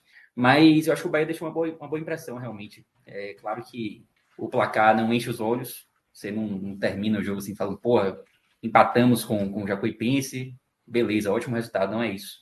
Mas eu acho que a atuação do Bahia, mais do que isso, a sequência de boas atuações do Bahia depois de muito tempo, é, de atuações terríveis, é, deixa o torcedor um pouquinho mais tranquilo e um pouquinho mais confiante em relação ao jogo de volta, né? Porque você já consegue ver alguma, alguma evolução e consegue ver até alguns aspectos que o Bahia já apresentou em determinado momento da temporada, mas que tinha deixado de apresentar. É, se a gente fizer uma, uma, retrospectiva rápida assim da, da temporada do Bahia até aqui, o Bahia começou fazendo um bom jogo contra o, Juazeirense, depois teve uma sequência de partidas ali em que conseguia criar muito, muitas chances de gol, é, mas não conseguia assim resultados tão expressivos. Foi assim contra o Atlético Alagoinhas, o Bahia até virou o jogo, mas teve muita dificuldade de virar, embora tenha criado muito. É, depois do jogo contra o Sampaio, também fora de casa, na estreia da Copa do Nordeste, que o Bahia teve diversas chances de gol, mandou no jogo, mas perdeu. E até ali, a grande preocupação de Renato Paiva e também do torcedor do Bahia, obviamente, era o fato do, do time não conseguir aproveitar as oportunidades que criava, né? É, depois disso, o Bahia começou a oscilar negativamente. O Bahia deixou de criar tantas oportunidades e aí, obviamente, a preocupação também aumentou. O Bahia fez, fez jogos também em que correu muitos riscos é, em relação às chances de, de ataque dos adversários. Foi assim no, no, no primeiro Bavi do ano, por exemplo, que o Bahia até vence o jogo, mas corre muitos riscos. Por pouco não, não sofreu empate. É, fez partidas desastrosas, assim. Primeiro com o Jacobinense, fala que era um time bem, bem mexido, mas foi o primeiro sinal, assim, de que a coisa ia, ia complicar. Depois veio a sequência, a pior sequência do Bahia, que foi a derrota do Fortaleza em casa, tomando três e podia ter sido mais. Depois toma seis, o esporte podia ter sido mais também. É, e até aquele momento ali, a gente não via nenhum sinal de evolução. Todo, todos os, os pontos positivos que o torcedor viu dos primeiros jogos do ano, eles tinham se perdido.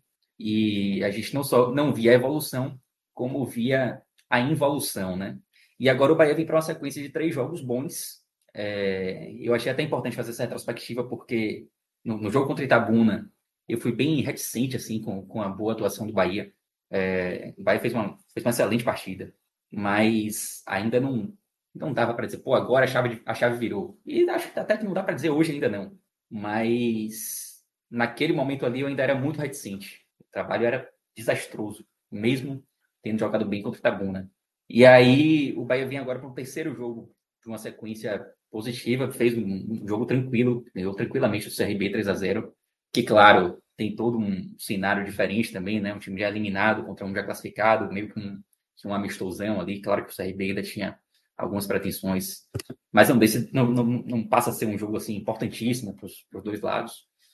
É, e hoje o Bahia, eu acho que o Bahia apresentou novamente boas características que que mostrou em determinados, determinados momentos da temporada, embora tenha apresentado também alguns defeitos. Né? O Bahia começou o jogo bem hoje, é, mandando no jogo ali nos primeiros momentos, teve chance com, com o Biel, teve diversas chances ali no, no início do jogo, com o Everaldo também, é, mas voltou também a apresentar o defeito de dar muito espaço.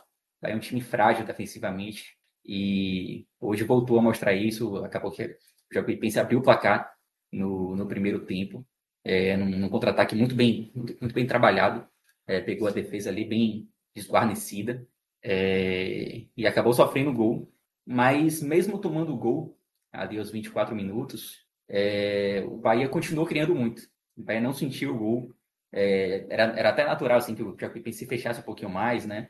É, mas mesmo assim o Bahia continuou tendo diversas oportunidades e foi inclusive sem dúvida nenhuma assim o melhor momento do Bahia no jogo foram os minutos finais do primeiro tempo, depois de ter sofrido o gol. O Bahia pô, colecionou chances, então, tipo, teve muita chance de, de empatar o jogo aí no primeiro tempo. Teve, teve duas chances com o Everaldo chutando de fora da área. Everaldo hoje fez uma, uma boa partida, diga-se. Vou mencionar ele lá entre os melhores, já vou participando aqui. É, teve chance com o Rezende, teve, teve chance com o Biel, teve chance com o Cauli chutando, chutando aqui uma roupa. Teve jogador tirando bola em cima da linha. Então, o primeiro tempo ele terminava ali com, com um placar adverso, né? Mas, ao mesmo tempo, o torcedor ele tinha a sensação de que poderia vir um resultado melhor lá de Riachão. É, dá para dizer que o Bahia terminou o primeiro tempo já merecendo empatar ou até virar a partida. O foi muito superior à equipe de Alpipense, tanto que terminou o primeiro tempo com 15 finalizações no gol. É, na verdade, 15 finalizações e, e, e, algumas delas no gol, não tenho um número exato aqui agora. É, mas foi um volume bem, bem interessante, assim em termos ofensivos do Bahia. No segundo tempo, é, o jogo até começa num ritmo um pouquinho mais lento e tal, mas o Bahia, logo com 10 minutos, consegue empatar. É, a jogada começa com o Jacaré, lá pelo lado direito. O Jacaré hoje atuou, voltou a atuar né, como, como ala. É, o Bahia voltou a atuar com três zagueiros, inclusive. Vou até falar um pouquinho disso daqui a pouco. É, Jacaré cruza para Matheus Bahia. Matheus Bahia ajeita de primeira para Everaldo. E Everaldo, que já vinha merecendo o gol pela atuação no primeiro tempo, acaba empatando o jogo, um resultado que completamente justo, né? Até, até, até aquele momento ali, pelo que o Bahia vinha, vinha fazendo. E o segundo tempo acabou se mostrando um tempo assim mais, mais aberto, né?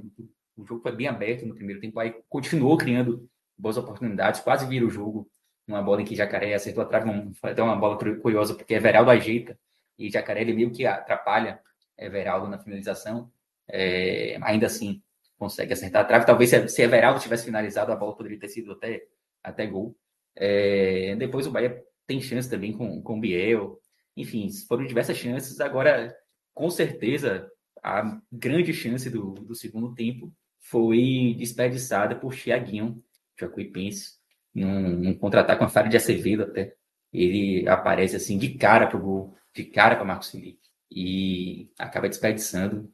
E, pô, é o tipo de lance assim que se o Jacuipense perder o título, e principalmente a depender da forma como essa derrota a acontecer, esse lance, sem dúvida nenhuma, vai ficar mais marcado, assim, porque a partir do 1 a 1 você jogando dentro de casa ali, né, com uma chance absurda de gol, a melhor chance do jogo, e ele acaba desperdiçando, e pô, era uma grande chance para o Jacuipense conseguir ir para Fonte Nova com um pouco mais de tranquilidade, né. E assim o jogo correu até o final, bem, bem aberto, o Bahia continuando é, dominando ali as ações, né, mas o Jacuipense assustando, sempre que tinha oportunidade de ataque, é, o Jacuipense teve uma ótima chance de cabeça também.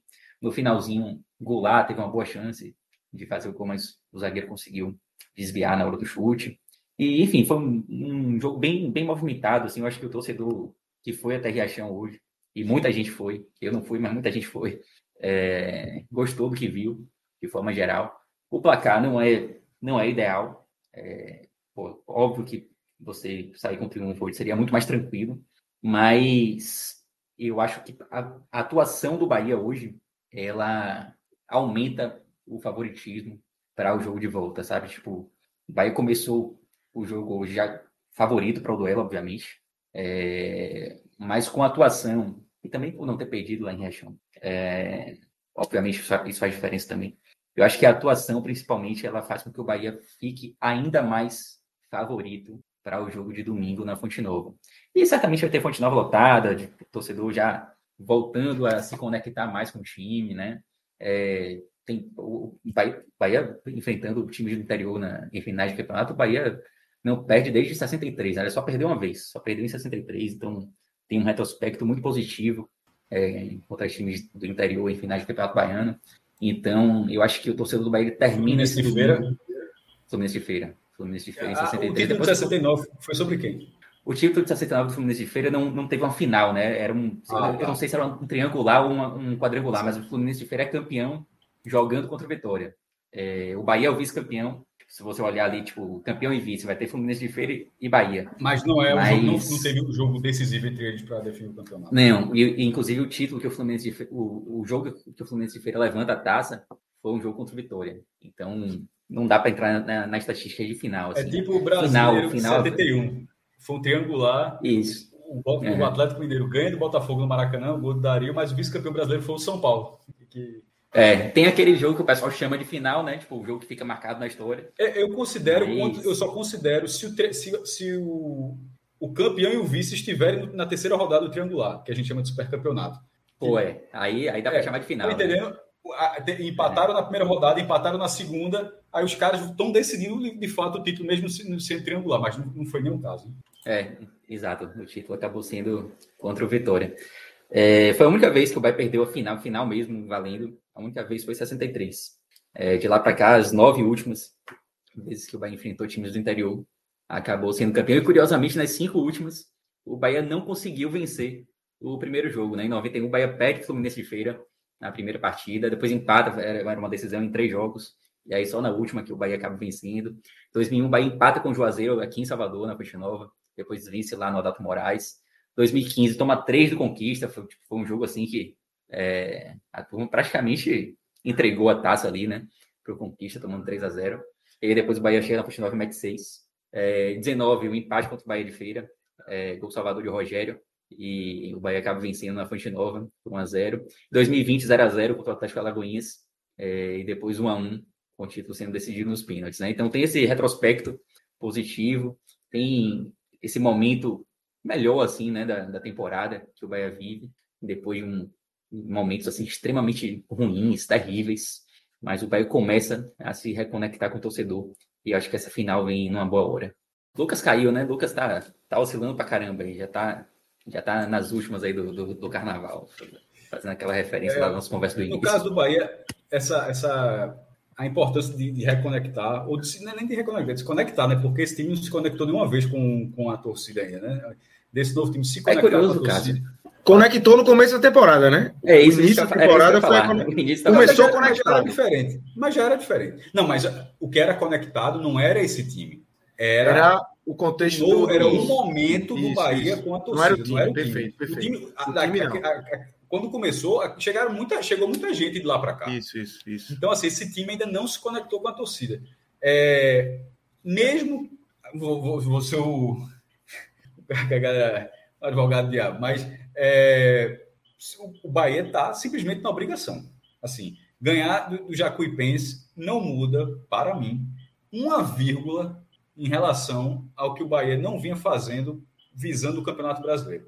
Não é reverter uma semifinal contra o Itabuna ou ganhar o, o, o jogo lá da segunda fase da Copa do Brasil ou ganhar do CRB na última rodada que não valia nada ou ser campeão em cima do Jacuipense.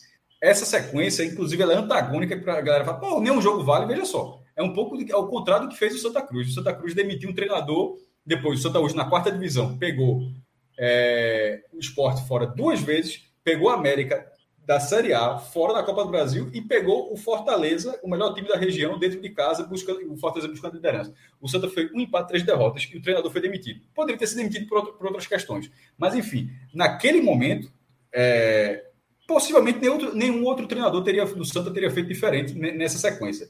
E é o contrário do Bahia. No Bahia, não dá para dizer que o Bahia melhorou numa sequência onde, porra, onde o difícil era não fazer o que o Bahia está fazendo. Veja só, se nessa sequência atual o Bahia não revertesse contra o Itabuna, não, não, caso não seja campeão com o Jacuipense e não tivesse obtido a classificação na segunda fase, pelo amor de Deus, assim, era o, é o mínimo do mínimo. Isso que, eu, que com, com, todo respeito aos adversários, mas é o mínimo do mínimo do Bahia. Estou dizendo isso assim, porque a festa é o, é, é o, será o 50 título se o Bahia for campeão, ou seja, tem o simbolismo, vai entrar num patamar que o ABC está remando lá sozinho faz um tempão. O ABC tem 57 estaduais, o, ba, o Bahia entraria nessa galeria dos times com mais com 50 títulos para cima, mas não muda, não muda, seja qual for o desempenho do Bahia, como campeão, vice, enfim, não muda o, o que vinha sendo feito para o brasileiro. A sorte vai que falta um mês ainda, é pouco tempo, mas falta um mês para realmente mudar. Né? Ou seja, não é, não é, não é ser campeão em cima do Jacuipense que vai mudar, pelo menos para mim, qualquer cenário de que qualquer mudança em relação às críticas que a gente ia fazendo para o Bahia visando a Série A. Não, perfeito. Eu, eu concordo assim integralmente com você, Cássio. Agora, o Bahia teve sequências tão fáceis quanto essa e não entregou. Bahia fez uma, fez uma partida horrorosa contra o Barcelona de Leus. A gente estava até junto aqui, acho que parece tá essa mesma equipe. E foi uma partida horrível. O Bahia até venceu o jogo.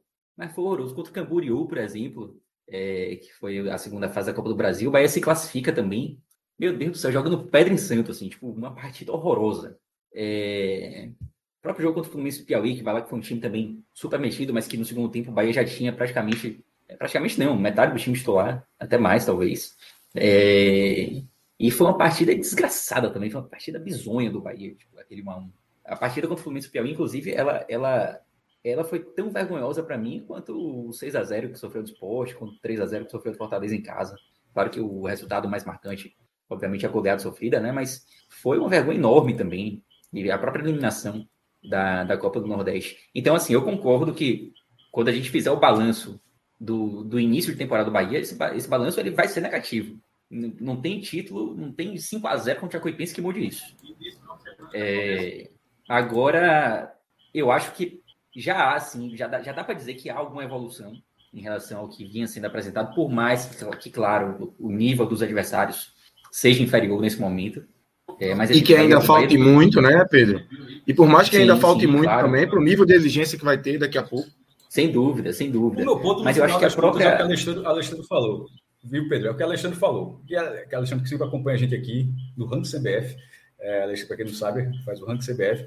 Muito e bom, inclusive. Ganhar não, ele falou, ele escreveu, ganhar não muda nada, mas perder seria um desastre completo. É o que eu tô falando, veja só. É óbvio, se o, perder, se o Bahia perder, pelo amor de Deus, é Renato Paiva, tipo, o cara não conseguiu nada, basicamente. A questão, o, o meu, eu tô considerando que o Bahia não vai perder. E se perder, é óbvio. Se perder, é claro que eu concordo com isso. Se perder, é um desastre completo. Porra, Pedro acabou de falar. A última vez que isso aconteceu foi em 1963 vulgo 30, 50, é, 60 anos, pô. Há 60 anos. E só, é, é primeiro, que em mais de 100 anos do Campeonato Baiano, o Bahia, que não disputou 100 anos, porque ele não tem 100 anos ainda, mas enfim, só, só perdeu uma vez para o time, time do, do, interior e foi há 60 anos. Então, é óbvio, óbvio, que seria ainda mais num, num ano de tanta receita quanto esse. O meu ponto é que eu estou considerando que venceu. Eu estou dizendo assim, Bahia venceu. Não é o troféu, que é até bonito o troféu do Campeonato Baiano, que vai mudar esse péssimo início do trabalho de Renato Paiva. E como o Pedro está falando, esse, essas, essas últimas apresentações é, mais competitivas, assim, mas um desafio técnico muito melhor, muito, desculpa, muito menor. E não dá para ignorar isso, porque, assim, ninguém é menino, né? Assim, não dá para ignorar, porque o que vem, pra, o que vem depois aí, muito em breve, é muito diferente. O próprio Bahia goleou o Jacuipense, pô, tem 10 dias, pô. Uhum. É, e ali ainda foi tratado como um, um, ponto fora da curva, né? É, eu acho que a, a, grande questão desses três jogos também, Cássio, é a mudança de esquema tático. Vai passou a jogar com três zagueiros. E aí você vê que o, a, as boas atuações do Bahia elas não foram meio que por acaso como aquele 4 a 1 contra o Jacuipense. É, eu acho que o Bahia se encaixou melhor nesse, nesse esquema tático. Entendeu? Talvez, talvez por isso haja uma confiança maior nesse momento por parte da torcida. E, assim, é, seria muito bom se o Bahia tivesse um teste nesse momento contra um time mais forte. É, mas não tem a realidade que o Bahia tem, a tabela que o Bahia tem agora é essa. Qualquer evolução que esteja acontecendo, ela vai ter que ser provada contra esses times que vai estar enfrentando mesmo, contra o Jacuipense, contra o Itabuna, é, enfim. É, mas, por exemplo, aquele jogo contra o Fortaleza que o Bahia teve, o Bahia vinha ali de um jogo terrível contra o Barcelona de Ilhéus, que, embora tenha vencido, foi horrível. Fez um jogo até mais ou menos contra o Ferroviário, mas o resultado foi terrível, 2 a 2 na Fonte Nova. E depois teve o jogo o 2 a 1 contra o Bahia de Feira. É, e antes do 3 a 0 tipo, um dia antes assim do, do jogo contra o Fortaleza, não havia assim uma confiança muito grande para parte da torcida. Não, tipo, a gente já sabia que o resultado negativo ele certamente aconteceria. Claro que ninguém imaginava tomar 3 a 0 no primeiro tempo. Eu acho que se o Bahia enfrentasse o Fortaleza hoje, não, obviamente o Bahia não seria favorito, claro que não, mas talvez não fosse uma presa tão fácil como foi diante do Fortaleza e o mesmo para o esporte, justamente porque você vê alguma evolução tática do time, assim, coisa que você não via até aquele momento. Perfeito, Mas assim, tipo, perfeito. longe de, de dizer que pô, tá maravilhoso. não, sim. Repito, tipo, a temporada do Bahia vai. Esse início de temporada ele vai ser marcado negativamente, independente do que ocorra contra a Cuipense. Mas existe um caminho, né? Hoje, hoje vocês conseguem enxergar um caminho, isso é positivo para esse momento aí de temporada, que realmente vai precisar é, você... ter uma mudança de rota maior, né? Isso, a gente não. Você não vê, não dá mais para falar, como eu falei várias vezes aqui, que o Bahia evoluiu. Você já consegue ver alguma evolução, ainda que, claro, o nível dos adversários pese nessa, nessa análise, né? Mas já, já, já é possível ver alguma coisa e era impossível você ver qualquer tipo de evolução há alguns, algumas semanas atrás. Beleza. Pedro, sobre. Voltando ainda, só para arrematar aqui e envelopar o jogo, é, destaques positivos, negativos, para a gente fechar aqui o Bahia.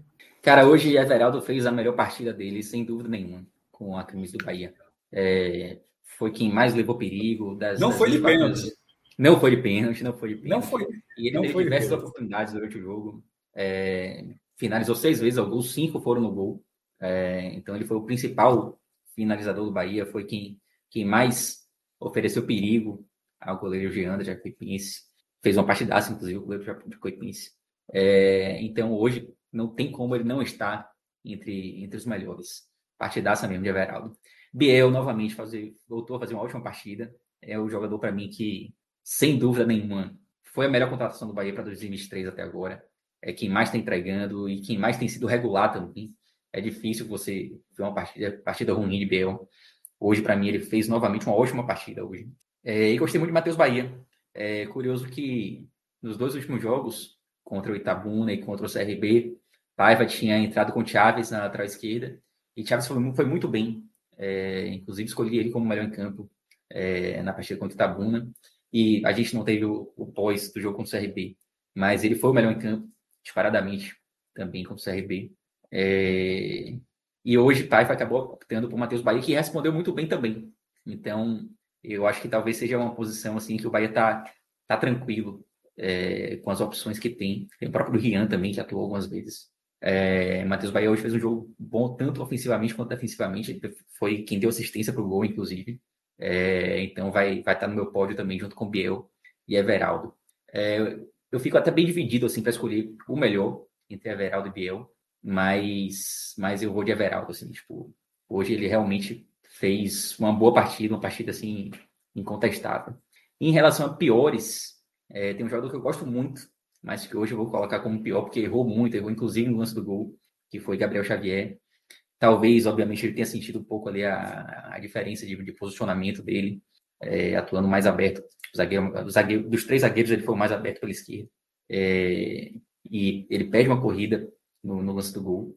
E tem outros erros também, não só no, no momento que o Beto tomou gol. Ele errou em outros momentos da partida.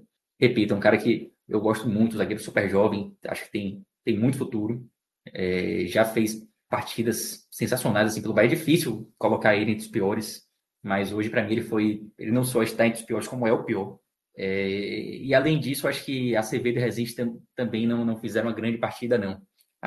É, Acevedo ele, ele inclusive falha no lance de Thiaguinho aqui que você tem que uma grande chance, Jacuipense.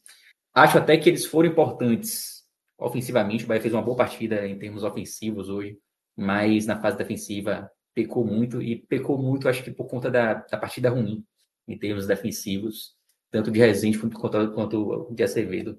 Eu acho que, para a final, para a decisão de, do próximo domingo, acho que Rezende acaba voltando para a posição ali de terceiro zagueiro.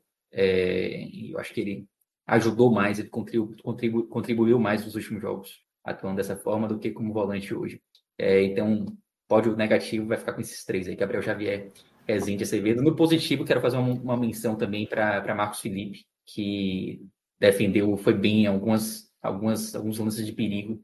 Jacuipense não só nesse de Thiaguinho, como também numa cabeçada também do Jacuipense no segundo tempo. E ele foi bem, não vou colocar no pódio, mas, mas faço essa menção aqui. É válida, é válida. Deixa eu só. Quer... Fala, fala mais. É uma pergunta boa para responder aqui já na reta final, é, de Aquiles Reis. Cássio, no fim das contas, quem precisa mais do Luciano Juba em 2023? O Bahia ou o Esporte? Se for confirmado o pré-contrato pré-contrato do Luciano Juba, é o seguinte: o Esporte até 31 de agosto e o Bahia de setembro para frente. Exatamente, exatamente. resolve, resolve tudo. Eu, eu acho que o Bahia precisa mais, né?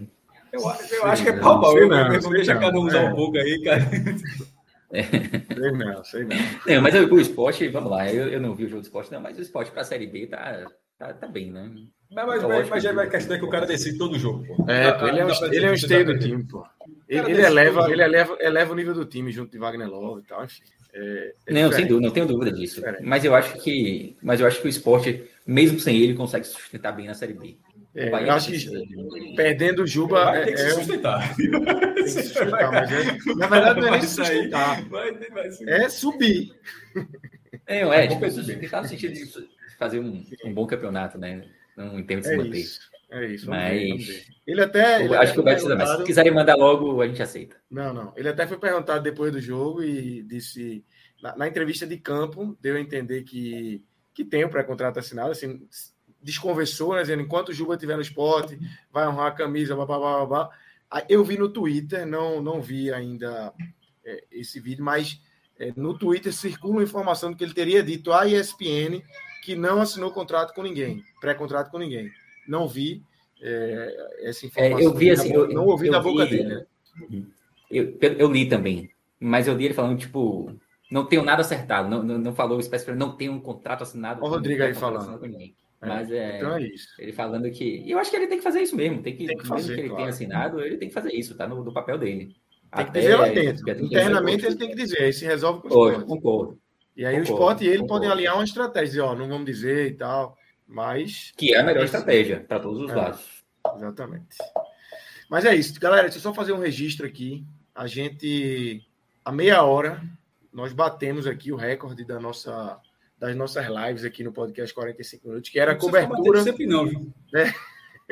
A turma, ó, sabe a ideia de Fred? Não. A ideia de Fred para quarta-feira começar a live na hora do sorteio da Copa do Brasil e ficar até o final dos jogos da Copa do Nordeste. Aí vai, aí vai ser que nem aqueles caras do. Ou foi do Fluminense, Fluminense ou foi do Botafogo. Fluminense. Foi que a galera fez uma live que era até, ah, é, até Roger Machado sair. Até fizeram uma live até. Machado cair. Dois dias depois da live, o Roger Machado saiu, a live acabou. Acabou a live. Mas é isso, bateu E os caras ficaram mesmo, os caras dormiam na frente, botavam a lembro cama. aí. Foi foda. Foi Foi muita resenha. Pressão pesada. Que horas é o sorteio da Copa do Brasil? Duas e meia da tarde, né? Eu acho. É. Eu acho que é no começo É. da tarde. Não dá, não. Essa ideia do Fred foi. É cavalo do cão. Não dá, não. Peraí, pô. Condições. Hoje, hoje Mas começou a- que horas aqui? Hoje eu acho que começou. Faz sete horas pra trás aí, pô. Que horas são? Bota sete horas pra trás. É, Eu acho Que horas Não, são? veja só, era, era para ser maior essa live, porque teve um Começou problema. três, três e meia. Ela estava marcada de ela estava marcada de duas e meia. Ela começou entre três e três, Três e e meia meia. ali.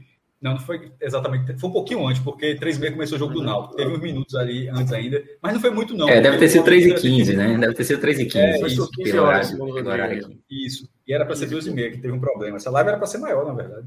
É. Mas aí, batemos o recorde, era da eleição, cobertura da eleição, tinha 6 horas e 43, e a gente já está em 7 horas e 16 aqui e acabando, né? Eu não quero nem, eu não quero nem chegar em 7 horas e 17, tá? Eu quero acabar antes das 7 horas e 17 minutos. Pedro, valeu, obrigadão aí pela participação, Valeu, mas também valeu. todo mundo que acompanha a gente até aqui. Amanhã tem mais, amanhã tem Raiz aí analisando as semifinais da Copa do Nordeste e quarta-feira, obviamente, a gente está de volta também com talvez os dois jogos, talvez um jogo só. Vamos esperar a definição dessa segunda-feira eh, da CBF para ver quando serão as semifinais da Copa do Nordeste. Valeu, galera. Grande abraço. Valeu, galera. Abraço.